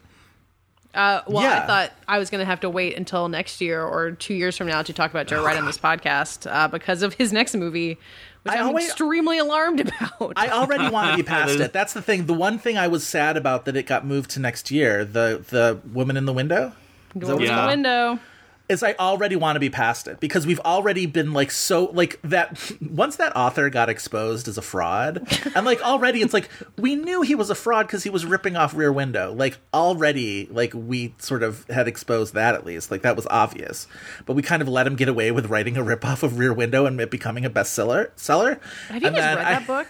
Think I just said I have cellar like I was from but New I know Zealand. That movie, It Book, sucks. I read it I've when I was like, I was like, you know, I've been trying to do like read the books that are going to be Oscar movies, and I was Yeah. it was like mm-hmm. February when I was reading this. And I like, read The Girl on the Train. I had I figured Yeah. Yeah, I read that That was my one. That was that my was one. trash. Yeah. Um, Anyway, so in in 2021, we'll be here to talk about The Woman in the Window, probably. I mean, yeah, probably. which fully had Oscar buzz before it was moved. We will see what happens next year. But like, I guess maybe we can, from Joe Wright, pivot to the Oscar conversation, maybe because like I fully know that this is going to be a movie where people are like, "That had Oscar buzz," and uh, we are here to tell you that it absolutely did. And Woman in the Window or it is- Pan? Pan. uh, both. I mean, like both were on people's predictions, and like Pan, a lot of it is because of like the type of craft that goes into a Joe Wright movie Yeah. and having uh, people predict it until it opened. I also um, I was googling around because I did interview. I talked to Joe Wright at the junket for this movie where he looked like profoundly exhausted, and I Yeah. I felt for him. Um, and I found a story that I had completely forgotten that I wrote, which is that uh, in Vanity Fair uh, we debuted photos from behind the scenes of Pan, um, like in the magazine, and so like I did like captions for the online version of it. So Yeah. that was my involvement in it. But They don't do that for movies they don't think are going to be uh, exactly, a big deal, guys. that like, that's my point. Yeah. yeah. You guys are a vessel, and you guys are a very specific vessel, and you're great at, at being that vessel. And I that mean, is it's uh, it's fun to get to have that status. Oh, so good. I, every time when Katey's like, "You can't tell anybody that such and such is going to be in the Hollywood issue," and I'm just like, "Yes." I feel like I shouldn't tell you because you make like such a good guessing game out of who's going to be in the Hollywood issue. I know it's very. I I do have a lot of fun with that. I will say that. Um, yeah, Pan is one of those. I think once that trailer came out, I think we were all disabused of the notion, just because I feel like even just watching the trailer, I'm like, this is so messy. like I feel like just sort of like the visual mess of it, the the you know the anti Marie Kondo of it all. Just It's that shot of Rooney Mara with the headdress. Yeah. yeah, The anti Marie the Kondo. Play-Doh hair. But Joe Marie Kondo loves mess. She loves mess, and yet it's her mission to to eradicate it. They should have That cast is- Marie Kondo as Tiger Lily. Oh my god, she just walks past Tiger Lily and is like, I can't wait to get into this. Like, I can't wait to declutter you. But also, I feel like there's a version of um, of Oscar buzz that applies to directors primarily, and Oh, like, that yeah. you- like even if like there was no like literal like someone wrote an article about Pan's Oscar buzz, like when you have Joe Wright, when you have the cast, Certain directors, like this, they're always going to be on the radar until they until you see otherwise. Yeah, they're always going to be on the radar. That's why, and I think that that's a lot of when people sort of come at us with just sort of this like this had Oscar buzz, and it's just like this, and it's always about like a movie from a guy who like won an Oscar. I'm like, once you win an Oscar, Yeah. it's the easiest thing to mm-hmm. just imagine that person on the podium again. Yeah. and It unless it makes it so easy for people to make long list predictions, like early in the year predictions Right. that like have us watching a movie for like six months until it comes. And, And you guys unless were it's talking. Oh, like- go ahead. I was gonna say unless it's like I was gonna say like Tim Burton doing Dumbo. Not that Tim Burton's won an Oscar, but he's had Oscar nominated movies. But it's just like there's it's the rare thing where like if you see a director sign on to a project and you know that like that project is so sort of crassly commercial that it's not ever going to be in the conversation but like that's the rarity that's the one where it's just like you know not whatever milos forman's tangled you know what i mean just like live action tangled Lasse Hallström's movies narrated by dogs. right. Lots of Hallstrom's Hotel f- for Dogs for. Um, yeah, like it's that's sort of the rare thing. But so, Katey, I interrupted you. What- Oh, you guys were talking about um, Walter Mitty a couple weeks ago, and about how Life Mm-hmm. of Pi was maybe the precursor for something like that, where like that's a like a high tech uh, adventure movie that would get nominated. But I was also thinking about Avatar as I was watching, um, which I don't Mm-hmm. know point. that it's like it's not a great precursor for anything. Like Avatar was really kind of a singular hit on all things, but I think can that's the thing with James Cameron. It's Yeah. just sort of like he kind of like shuts the door behind him.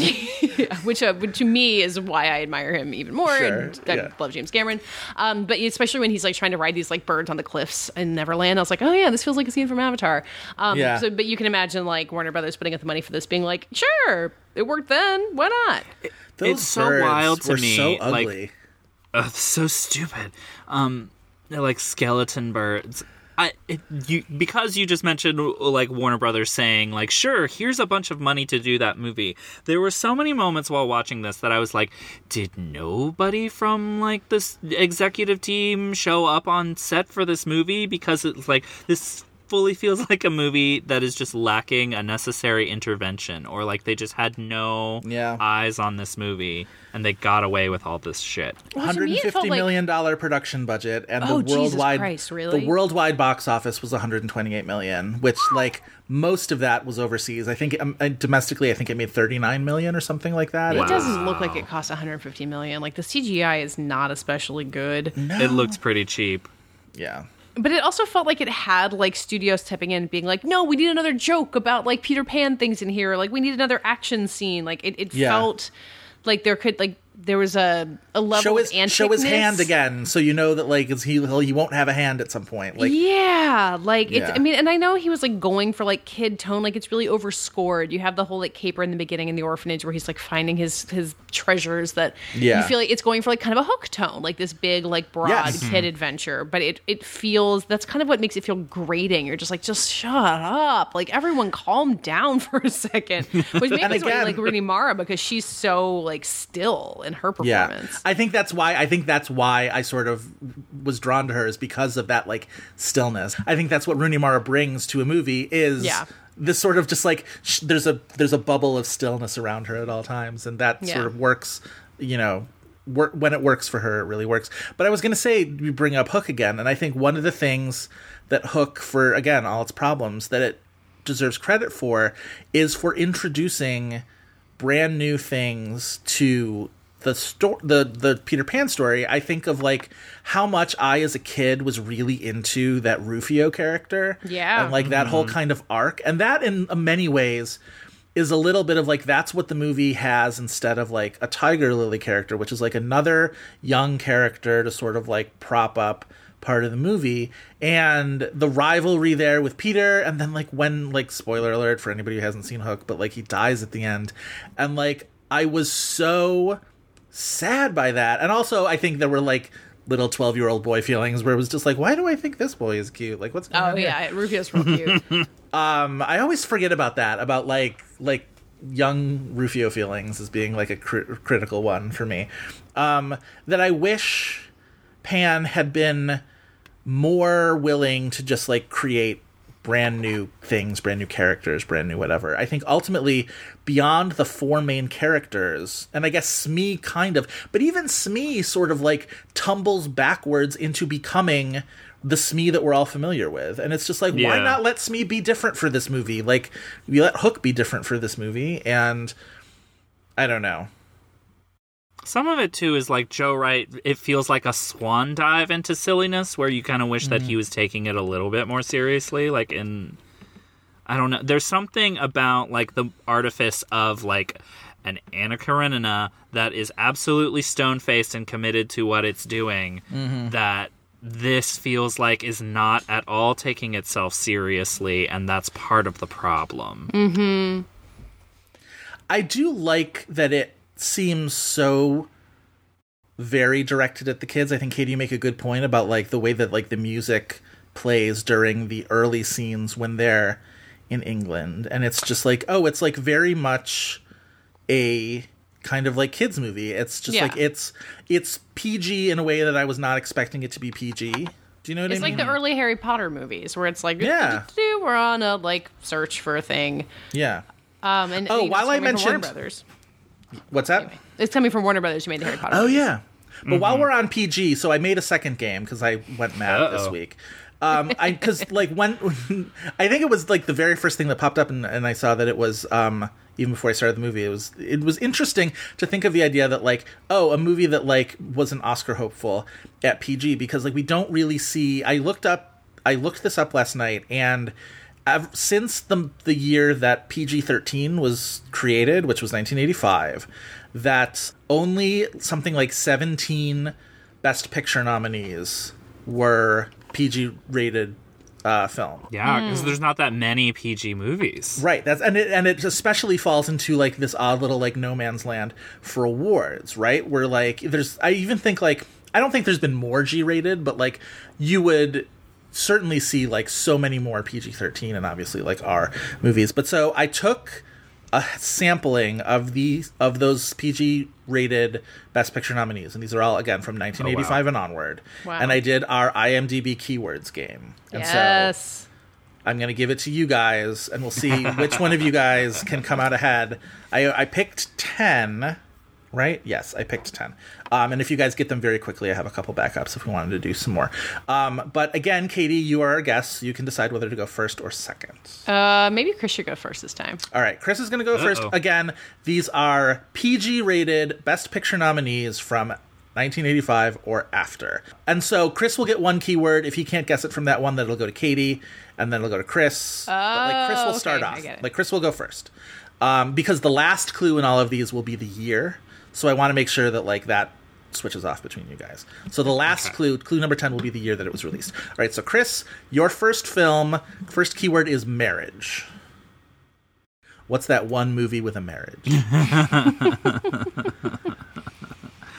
Okay. All right. Uh, I'm going to assume you can't guess it from marriage. I cannot guess it from marriage. Okay. No. Katey, colonial. Oh God. Uh, well, it's not the piano, so I am going to pass. It's not. Piano is not a PG movie.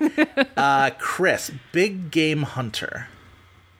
Big game hunter. Hunting in colonial times, and it is a husband and wife. I do not know. All right, Katey, accent. Is it Beauty and the Beast? It's not Beauty and the Beast. That was uh, rated G, I'm pretty Yeah, I was Yeah, gonna I say thought that's gotta be G. Rated G among, like, it was the first, there were like four pretty hard R movies, too, where it was like Silence of the Lambs and JFK and Bugsy and whatnot. And it's, anyway. so wait, so it was Katey's turn, right? Uh, No, no, Katey yeah, I got just, I just guessed. Katey got accent. Chris, infidelity. PG Cheating on your wife while you go hunting for something in colonial times. I don't know. Katey, airplane accident. Uh, it's not the English patient because that's Not. couldn't be PG either. So It's I'm not. gonna pass again. Chris, based on book. Ooh. I don't know. Katey, safari. Oh, is it out of Africa? It's out of Africa. It's rated PG. PG, yeah. That's still probably in the times where it's shaky between PG. It and was the very first year of PG 13 movies, so yeah, I think that's probably right. The last two clues were World War One and 1985. All right, Katey, you're going to go first with our second film. Okay. The 1970s. Oh, that's sorry. I was like the year. Um, in the 1970s, but released after that as a Best Picture nominee. I, I don't know. I'll pass.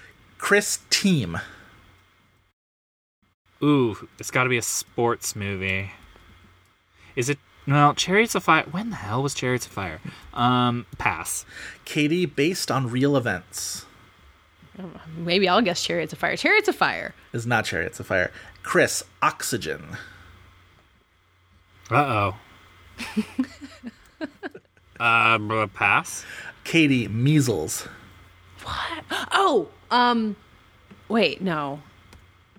I You was can gonna say guess. There's no harm in guessing. I was gonna say Apollo 13 because one of them, but that's not It is 70s Apollo either. 13. What? Yes. that movie Yeah. was rated PG.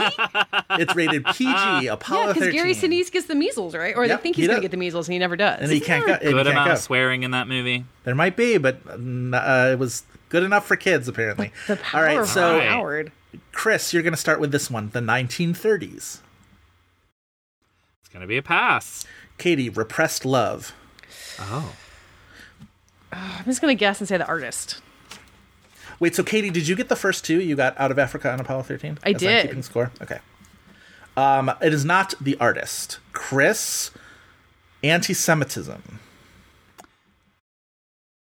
It can't be Life is Beautiful, right? It is not Life is Beautiful. Okay. Katey, Manor. M-A-N-O-R. Oh, is it Gosford Park? It's not Gosford Park. Boy, if Gosford Park can come back to bite Chris one more time in a That's game, why I laughed at it. that'd be very funny. Chris, congressman. Singular, congressman. Are we still going in order? We're not going in order of years. Okay. I mixed them up. Then I don't know. Katey, based on a novel. I'm really stuck on congressman and manor in the same thing. I cannot figure out how those two things fit together. Pass. 1930. Chris Pigeon. Uh, I don't know. Katey Appeasement. This is all sounding really dark. Uh, I have no idea. Chris Domestic Servant. Is it like Remains of the Day? It's the remains of the day. yeah. Well done, Chris. Chris is on the board with one job. point. It's two to one, Katey. All right, uh, Katey, go first with this one. Proposal. I do not know. Chris, family relationships. Uh, I don't know. Katey, artificial hand. Whoa. uh, I'm worried Chris knows it, but I don't know. No. I, Chris, That adultery. seems specific. Adultery, Chris. I don't know. Katey, superstition. Oh my god. I don't know. Chris, bakery. Chocolat? Not chocolate. Katey, opera. My, my brain is like spinning. I cannot figure out any of these. I'm imagining like an artificial hand at the opera. I don't know. Chris, Lost the hand in the bakery. Chris, Italian American. Is it Moonstruck? It's Moonstruck. Moonstruck. Katey, your next clue would have been face slap, so that would have been a big one. Yeah. As I thought of it at Ah. I the same should have. time I, as Chris. I, I think it was the it was the hand. Yeah. yeah. All right, Chris, you lead with this one. It is farmer. Uh oh. Um, it's not witness. Um, uh, I don't know. Okay, Katey, father son relationship. I think it's the one I've been waiting for. Is it Babe? It is not Babe. Oh, damn. I will tell Babe's you, gotta be Babe. rated G. Babe is rated G. Yes. Ah, Um, Chris, recluse. Ooh. I don't know. Katie, athlete. Oh, Field of Dreams. Field of Not nominated for Dreams. Best, is it nominated Field- for Best Picture? It did get nominated for Best Picture. Wow. Oh. Remaining clues were Ghost, reference to Eva Braun, Iowa, baseball, cornfield, and 1989. Yes. I remember that part with the Eva Braun reference. Yep. Yep. At least he is not a book burner, you Nazi cow. Amy Madigan, best scene in the movie. It's so good. All right. Um, who starts? Who started off with that one? I did. Yeah. Okay, it's Katey. Uh, railway station. Uh, The Railway Man. That's not Best Picture for me. Chris. Future episode. Chris, teenage girl. I don't know. Katey, Eiffel Tower. Oh. Uh, Hugo? Hugo, well done. Ah, that was another one I was waiting for. Other ones were sneaking into a movie, one word title, Foot Chase, Memento, French filmmaking, reference to the Lumiere brothers, and 2011. That is a hard one to get clues Yes. for. Yeah. All of the things that I have in my mind, I think, are not rated PG. Chris, you're going to start with this one. First clue is bicycle. I don't know. Katey, living in exile. Is this one Life is Beautiful? This is not Life is Beautiful. Chris, leading actor's last film. Oh. I don't know, but I will remember that. Katey, Island. Is it Il Postino? It's Il Postino. Hey, Oh, that's the I've- one I was waiting for, and I, I botched I've never that. seen that movie. That was I was like, does that have a sex scene in it or something? But yeah, yeah, that. All right, Katey takes a five to two lead. All right, Katey, you're going to lead with this one. First clue is heartfelt. Yeah, I had no idea. Chris, Chris, dog. Oh, it's a dog movie. Yeah, my I hate dog movies. Um, uh, I don't know. Katey, man with glasses. Is this one the artist? This is not the artist. Is the artist Cri- PG? Chris, tennis ball. Ugh, I don't know. Katey, building demolition. Uh, I believe it is Up. Up. Well done. I have watched that movie Wow. many, many, many, many, many times because I have a three-year-old. Yeah, Up, the rare uh, animated Yeah. PG movie, not G. I think because of all the sadness.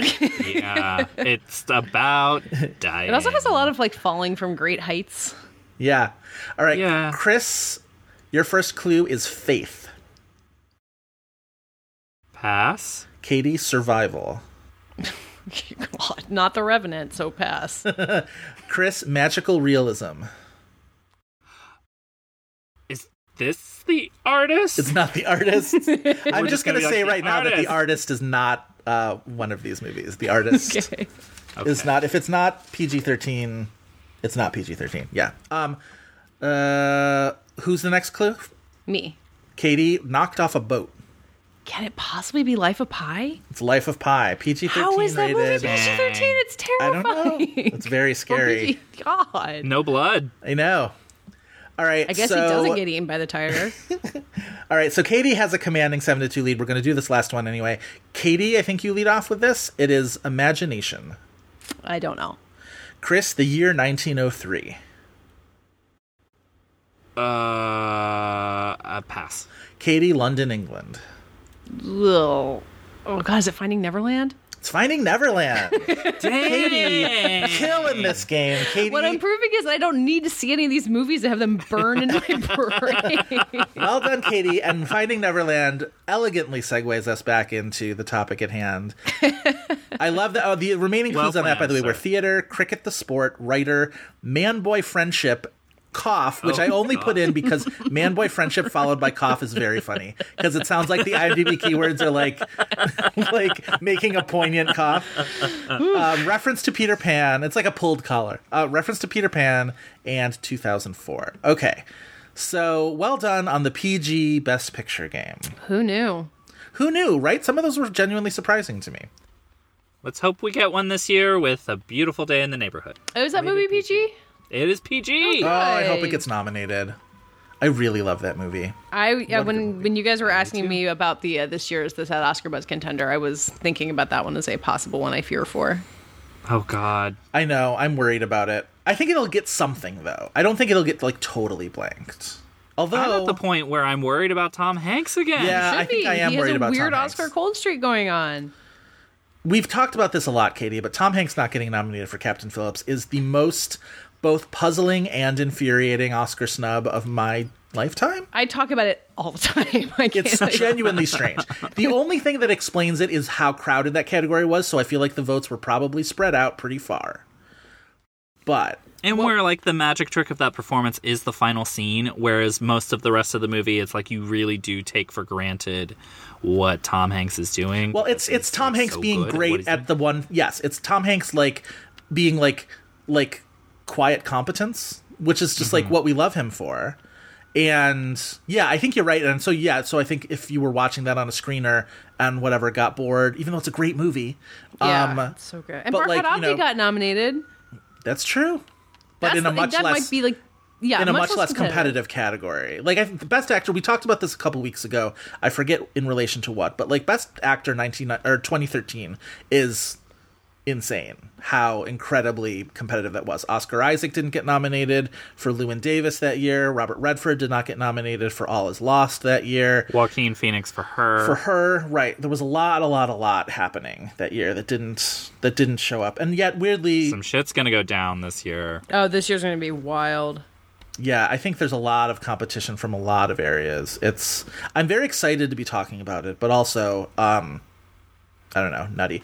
I did want to bring up though Razzie nominations for both Rooney Mara and Amanda Seyfried, which I get the Rooney Mara thing if you like object to you know the Tiger Lily character and it's obviously problematic and whatever, and that's like low hanging fruit for the Razzies and it's expected. It's super mean to nominate Amanda Seyfried for the very little she was in this movie. Like, come on. She I like when she starts in the movie and she's like Peter's mother dropping him off at the orphanage or whatever. I was like, cool cameo. But then when she shows up in like the shittiest CGI ghost you've Ugh. ever seen, that Yeah. you can barely tell that it's Amanda Seyfried is like weird in and of itself. but to nominate her for a Razzie for it is the pettiest. It was- I hate the Rem. It was a shared nomination where it was this and Love the Coopers, but like if you thought she was bad enough in Love the Coopers, just leave it at that. You don't need to wrap wrap like Pan into that. You really don't. It's, I get uh, that it- their whole made me thing was like she was in two terrible movies, but like come on. It was one of those things. Maybe like wonder like was she dating Joe Wright at the time or something? Like did she do this as a favor? I couldn't figure out like how she wound up. in It's an the- odd, yeah, it's an odd cameo. What would have wrapped her into that? I don't know. That's interesting. There needs to be an IMDb for who has dated whom. Like I really do Oh. feel like God, Well, Joe. Wright was married at that time, but he was previously engaged to Rosamund Pike. Which ah okay I kind of I ship that couple that I don't know anything about personally. right. like I, I do appreciate the uh, the old uh, old loves Tumblr that has now become an Instagram account, and it is invaluable for things like this but i want something searchable that i can just like click on somebody and just be like they dated this person from this year to this year. It's Yeah. incredibly invasive true but also i want to know. So it explains some things. It explains why people did certain movies. Also you mm-hmm. can then draw like oh these people dated the same person so maybe they have like a rivalry. It's all very interesting. It also is one of my favorite side topics in hollywood which is hollywood in-laws. Like i always love this idea that like um oh wait shoot i had a whole my my great example of it is Can I give you mine while you think about Yes, it? Yes, please, yes. Oh, this is from a couple weeks ago where Dakota Johnson gave the speech for Antonio Banderas at the Hollywood Film Awards Yes. and talking Yes. about like her relationship with him, and you're her like, stepfather yeah, of course they have like a, a really big relationship. Like they were never married, right? Melanie Griffith and Antonio Banderas.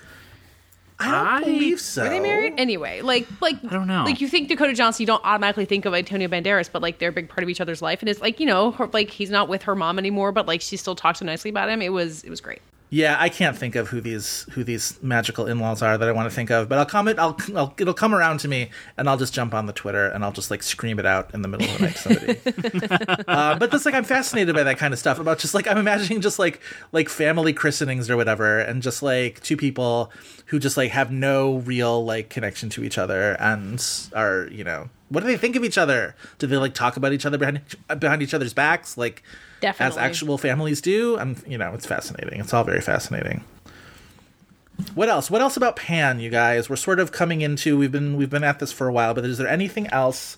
I want to sort of go through my notes, but you guys chatted I up. honestly don't think it wouldn't be the craziest thing for this to have gotten a craft nomination for something. Yeah. For like costume design or set Production design, or design. makeup. yeah, not visual effects.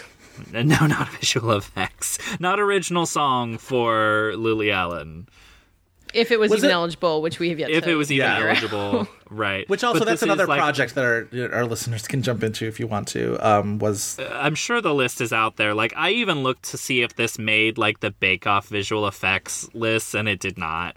Um, it, Yeah. I mean, those song lists are always huge, and this is a notoriously horrible uh, song Oh, lineup. Yeah. the, yeah. The, this and Was this uh, the year Tom there was just two? for Captain Phillips? No, this is the year that it would that Sam Smith won. oh, we've talked about this one before. Yeah, Yeah, and Notorious it's five Yeah, yeah, songs, yeah. and all of them are terrible, including Yep. the Lady Gaga one that like everyone got really into because of her which still should have won, even though it was like, like, but it was everyone kind of thinks she did. Diane. when every when everything is bad, then you throw out issues of quality and you give Diane Warren an Oscar. That is no, what I'm saying. no, Diane Warren not having an Oscar is the like the fundamental crime. And ultimately, I'm just gonna it's just gonna keep me watching. It's gonna keep me powered through the rest of my life. Is just like making sure that I will be there when Diane Warren wins the Oscar. I'm telling you, if Diane Warren was one of the songwriters on the song from Wild Rose, that would be an Oscar right there.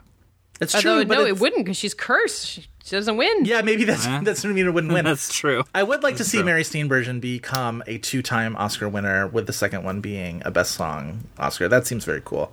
I did write in my notes at one point the one like story beat that really annoyed me on like a this doesn't make any sense level is when Tiger Lily and her tribe um, uncover Peter and sort of find his necklace, and they say, "You're the pan," and then they explain what the pan is, and then the next task is.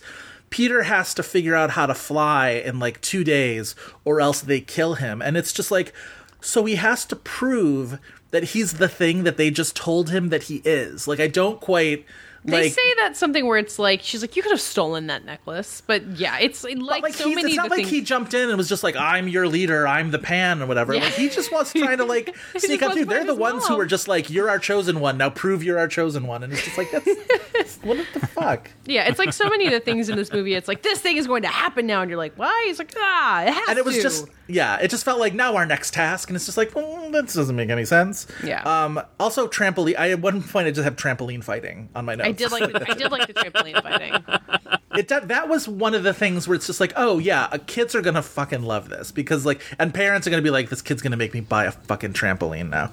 Um, this was also when movies were still like regularly in 3D and like programmed in 3D, and I can't imagine watching this in 3D. That sounds like a horror show. yeah, Yeah, it feels pretty remember if I barf. Like I thought 3D. about that during the trampolines.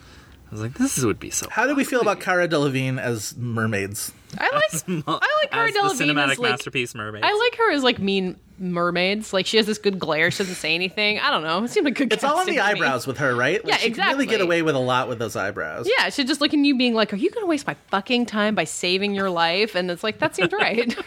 When she plays herself in the film version of the Witherspoon in the elevator elevator from the at the Met Met Gala, yeah. Thank you.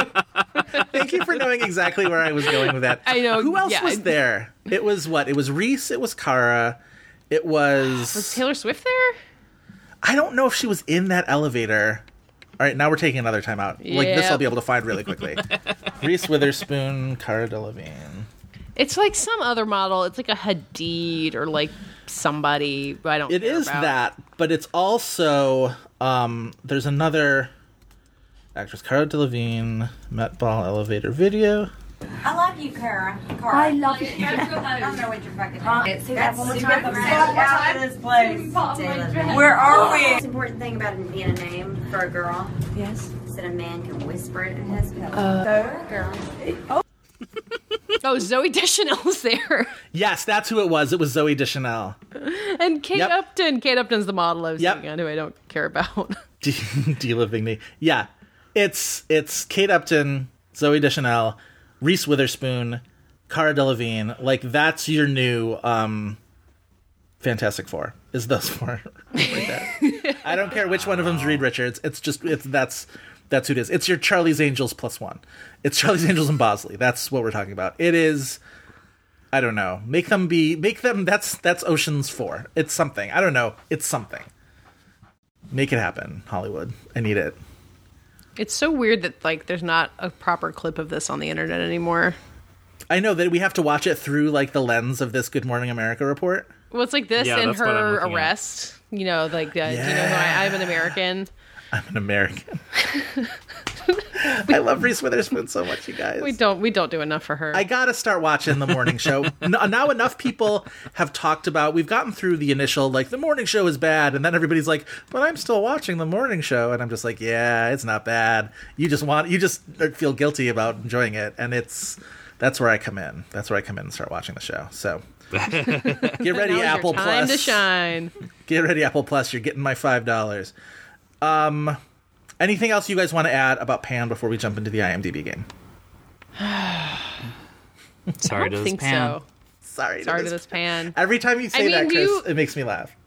Are do either of you agree with me that maybe it didn't deserve the thrashing that it got, or is it justly uh, forgotten? I mean, it, it it should be forgotten. Let's be clear, but I, I do think everyone Yeah, was yeah, harder yeah. on it than it deserved. I, I think I, I think people were over the top about it, and I and they were over the top about it in.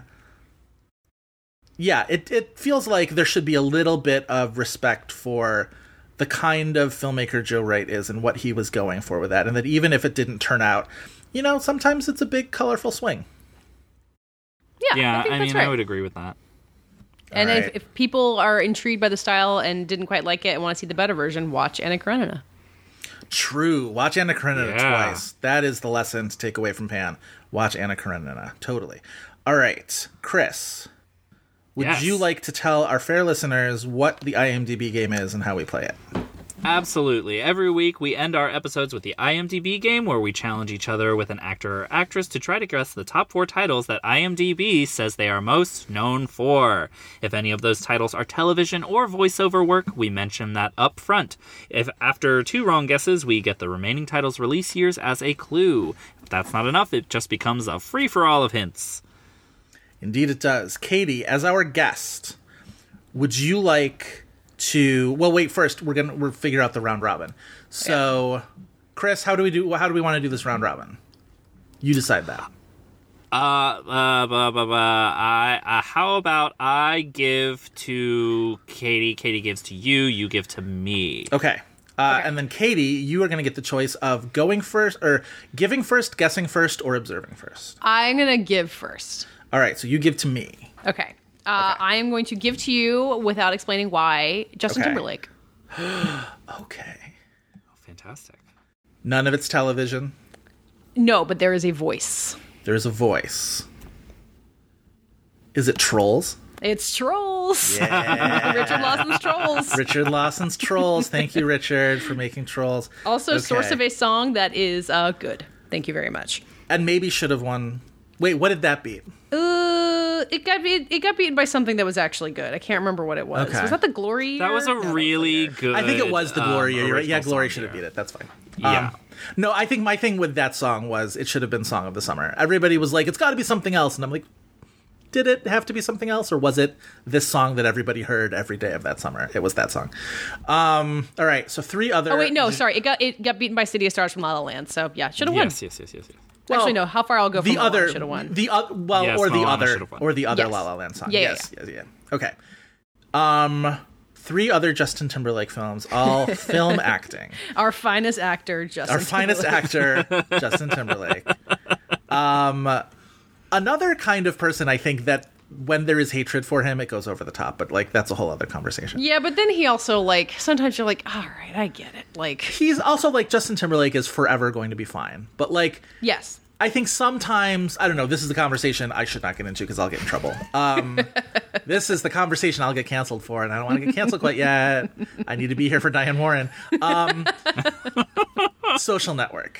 yes. Okay. Um, the one with Mila Kunis that isn't the one with Natalie Portman. Um, The Which question is I of believe you mean called- Friends with Benefits. yes, Friends with Benefits. The other one is called No strings attached. No Strings Attached. Thank you. Yeah, Friends with Benefits. Is it Friends with Benefits? no, it is not. All right, one strike. Certainly, what I would have guessed as well. Um, Justin Timberlake. I feel like I all I'm picturing now is just like a series of films with him wearing hoodies. And I don't know right? what any of those movies are. I feel like there was a scene in the social network where he's wearing a hoodie and it's just like that's all I can think of now. Um shoot. I don't want to guess the one where Ben Affleck is in it, but like that's all I can think of now. Oh my god, sucks. there is fully a movie that we could do on this podcast that is not the answer, but Oh, that's interesting. I forgot that he was in this movie. All right, I'm just gonna guess Runner Runner, and then you can give me yours. No, also a good guess. Yeah. Um, because there, one of them is maybe on that level. So the years are. Let me. God, his IMDb is kind of crazy. Uh, the years are. Oh wait, 20 actually, can you before you give me yours? Um, Yes. Devin is locked out of the apartment, and I need to unlock it. One second. Wait, while Joe is off mic, which one did you forget about, Chris? The Trouble with the Curve. Oh right. He's in that movie. Did you see that movie? I've seen that movie and it's not good. Yeah. Um, yeah. My continual process of avoiding most Clint, most Clint Eastwood is. uh I realized recently Is that the last you Clint well. Eastwood movie I like saw in a theater and actually paid attention to was J. Edgar. Wow. I'm on- I can't imagine being locked in a theater to see that movie. Wait, I you were don't mean it locked was like in a the theater. screening room. No, I was just saying like you would feel locked if you were seeing it. All right, um, we'll pick it up where you're giving me the years for. Okay. Okay, your years are 2011 and 2013. 2011 and 2013. 2013 is it Inside Llewyn Davis? Yes. Okay, And uh, correct. have you figured out why I didn't want to tell you why I chose Justin Timberlake yet? Oh, because of uh, 2013, because of uh, Garrett Hedlund. Because Garrett Hedlund is in Inside Llewyn Davis Yep, yep, yep. in a silent and excellent role. You know what? There's a lot about Inside Llewyn Davis that is excellent. And also, can we talk about in this year of maybe hopefully Adam Driver winning an Oscar for Best Actor? He's so Oh, funny yeah, in the Inside Llewyn Davis. The fact that there's a scene of him and Oscar Isaac singing about going into space and Justin Timberlake is there and then they went into Star Wars movies is so weird. Everything about it's weird. Okay, Justin Timberlake in 2011. Hmm. So this is right after Social Network. Yes. So right right as we're trying to make him a thing. Right. So is he maybe it's a lead, maybe it's an ill-advised Justin Timberlake in the lead of something. Huh. I might need a clue. Katey, is this the reason why you chose Justin Timberlake? Uh, this no, movie? the reason No, it was that- Garrett Hedlund. The, yes, but Oh, I Garrett have Hedlund. realized that there is another connection to the cast of Pan in this movie. Yes. Oh, which I had definitely forgotten about. Well, he's in Social Network with Rooney Mara, which is another connection to the cast of Pan. That's true, man. That's Justin, wild. Justin Truly, did Justin Timberlake Pan. produce Pan? Wait a second. I have to pull up trolls to be like, who in Pan is associated to this movie? I mean, maybe. And maybe the true connection is that Richard Lawson is actually in Pan. Richard Lawson's Pan. Um, uh, I can all right, give you so another clue too. Is it Jackman? Is it that he's connected to Jackman? Wait, what? No, it's not Is- Jackman. Okay. And it's not cast of trolls is fully Girl with the Dragon Tattoo. No, That's but that would be Rooney's amazing. 2011 too. movie. Uh, there's Um, also as a, n- a different person in this movie who is in another Garrett Hedlund movie that we have discussed in this episode. Whoa. Yeah. There's a lot happening. Okay. that might be too vague. and it's this is- not Runner Runner with Ben Affleck, who's It in Triple not, Frontier with it Garrett is, Hedlund. it is. It would be. It would sit well at a Redbox double feature with Runner Runner. I think. Oh, interesting. It's also It is a writer director who is known for this genre that this movie is. Well, that's not helpful. Um, yeah. It's a genre. It's a, a- genre movie from a director who has made better movies in the genre. exactly. Hmm. That have perhaps an art direction nomination. Only on this podcast would that be a clue. Yeah. I think that's that movie's one nomination. I think it only had. Wait, okay, so not Hugh Jackman, Not Hugh Jackman. not Garrett Hedlund, No, not Rooney. you're running out. I am running out. Car? We No. basically talked about this performer to the extent that you could with Pan. Right, right. Okay, so it's Amanda. Oh, it's it's it's um.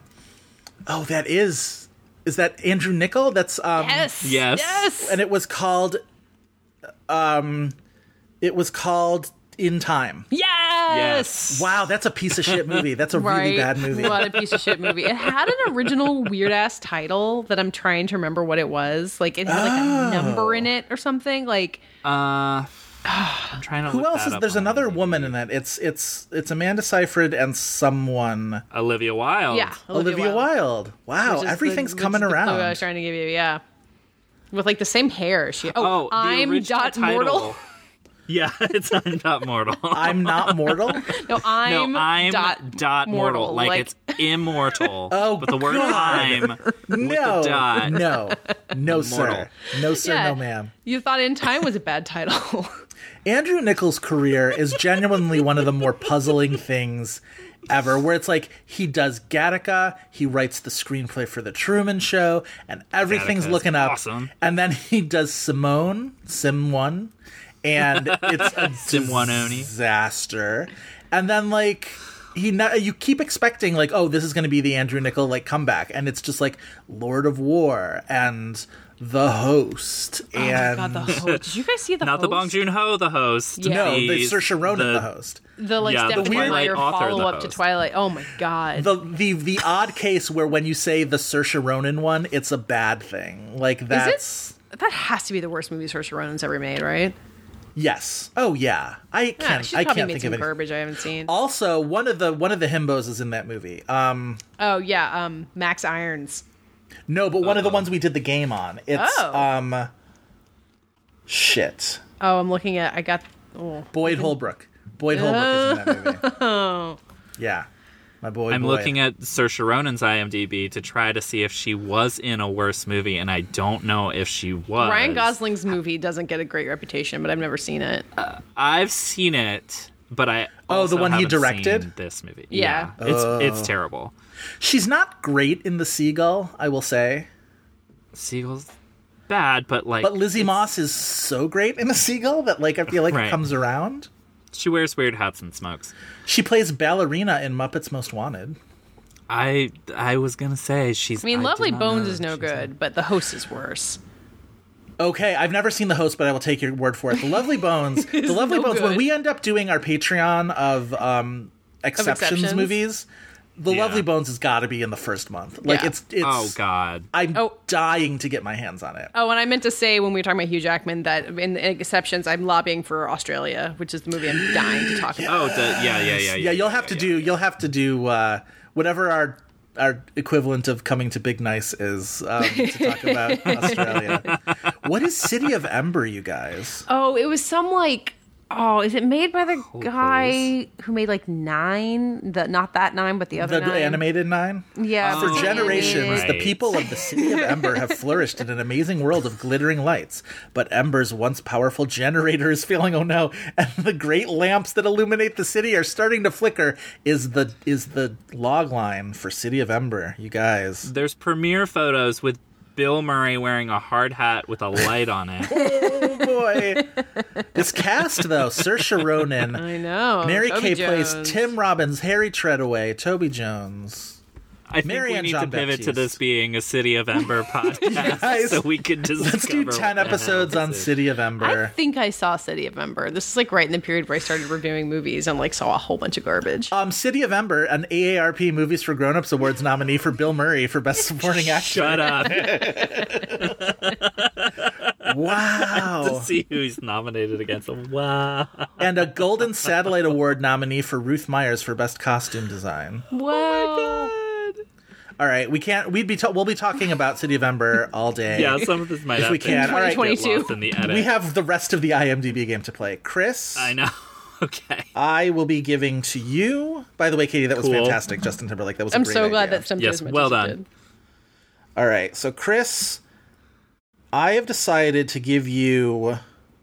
How did we end up? Oh, right. So, um, we do get the character of Smee and Pan, who I thought was a little bit frustrating. Uh, Smee in Hook, of course, is played by the wonderful Bob Hoskins. so I'm going to give you Hoskins. Bob Hoskins. Uh, Roger Rabbit, Roger Rabbit is one of them. Hook. Hook is not one of them. Strike one. Hey, uh, Mona Lisa. Mona Lisa, his only Oscar nomination. Yes, that was directed by Neil Jordan, who directed Mona Lisa. Hold I believe so. Yes, Neil Jordan. Mm, uh, Mario Brothers. Super Mario Brothers is correct. Yes, you have three of four and only one strike. Um, Your next one is going to be tough. we talked about him in. Um, uh, if it's tough, it's not going to be Mrs. Henderson presents. Nope.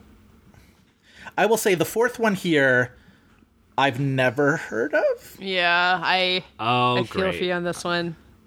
So I'm not going to get this. Probably not, unless you've heard of It's it. okay. I will say his Um, co-star um, is a very famous British actress who has won an Academy Award for Best Actress. And the poster for this movie is bonkers.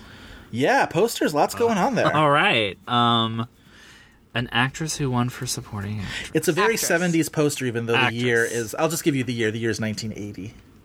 Oh wow. Yeah, it looks like Um, a so Dolomite is- movie, but Yeah, the but poster it's- makes it very Oh, clear it is not set in the United States. Yes. Okay. I can almost picture, or I can almost hear what his voice must sound like in this movie. It, it must be a British movie. Yeah. oh, yeah. And it's like a British crime movie. Yeah. I would I mean That we don't know what it is. All right. It's real bullshit that it's not mermaids. I'm It's just telling you super bullshit that it's not mermaids. That's kind of why I brought this up because like it's super bullshit that it's not mermaids. And just because you said mermaids, I want to like give this to you. Um, so Was your was your through line Cara Delevingne as mermaids, then to the movie Mermaids? that would have been a good through line. Okay, so the first three words of this title, um, are the same as the first three words of a Altman film title. Okay. That's not going to help you. that's a um, really hard clue. It's a hard clue. the same three words as an Altman movie uh based on a bunch of famous detective novels. yeah. That Inherent Vice was basically A remake of. a remake of. Right. So it's not the long goodbye, But the long hello.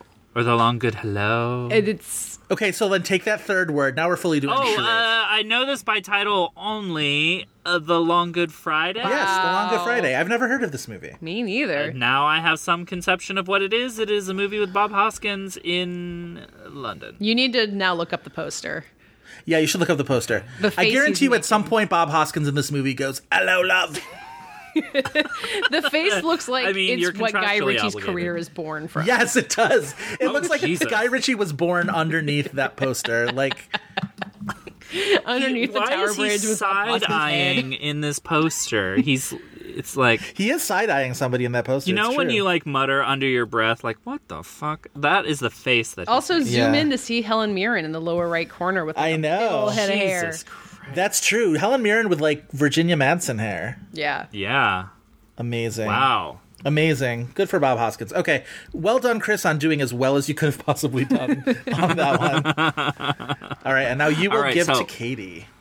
For Katey, Oh. I was going back into Peter Pan lore, except I didn't go that far because I did the staged uh, or the televised musical version of the Peter Pan musical, which we've already established is terrible, and the live television was about as bad as it can possibly get.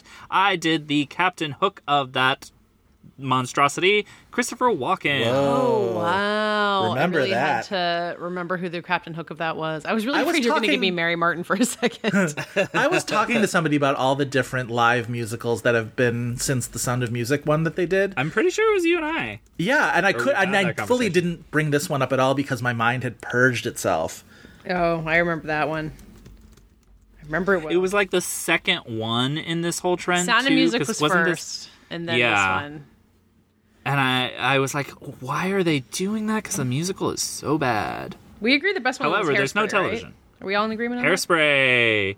Notoriously, everyone on the hairspray poster has Well, hairspray. that was an unintentional guess for Christopher Walken. I'm so glad that worked out. Oh, okay. Well, I think. I would have gotten there eventually because it has come up so many times in this game. Oh, you were just mentioning the Hairspray That musical? as the as the best live TV musical. Yeah. Oh, I do well, not yes, think that was the Oh, best well, li- that was the best Christopher Walken movie, but I think The Wiz was the best live TV musical, but like Hairspray. oh yeah, that one was really good. Okay, Christopher Walken. Let me focus. Uh, Pulp Fiction. No. Whoa. Oh God. Um, Catch Me If You Can. Yes. Okay, now I really feel like I'm just going back to that Spike Jonze video of him dancing on the ceiling, which I don't think is going to be an option. Uh, I'm going to start running out of room soon, so click. No. Okay. All right. So you're getting your years. You're getting 1978 and 2012. No, what was Christopher Walken in 1978? oh, you're not going to be happy about this. Oh, it's going to be something I should know, but don't. Oh, he's a deer hunter. it is the Okay, all right. I knew you Uh, were going to get that. I was, it was like, okay, Yeah. where did he start from? Okay, 2012, Christopher Walken. Uh, we've been going through all these Oscar years. I'm just gonna have them stuck in my head. Uh, he's not in Argo. Seems like something he could have been in. Was he in Argo? he was not in Argo. Okay. He was in four movies in Oh. 2012, including something called Life's a Beach. and, that, and that's the one, right? Life's a Beach. yeah. yep, Life's a Beach. Uh, I think I need a No, hint about not. the 2012 movie. Okay, so this is a from a writer director who was uh, recently half nominated for what was considered a Best Picture frontrunner that was uh, very very contentious. Oh, oh, uh, wait, half nominated. Oh, it's it's a Peter Farrelly movie. He's a no, he's a, a he was not nominated for director. Oh, is it Adam McKay? Oh, wait, is Adam McKay? No, I will say Christopher Walken also starred in one of this guy's plays on Broadway. Oh, around it's Martin same McDonagh. time. yes, What did Martin McDonagh? Is it um, shit, Seven Psychopaths? Seven Psychopaths. My God, this has come up on this game before, hasn't it? uh, for I believe we had Sam. I remember you guys like all of a sudden that movie coming up out of the ether, which I think is the only reason I managed to pull it off.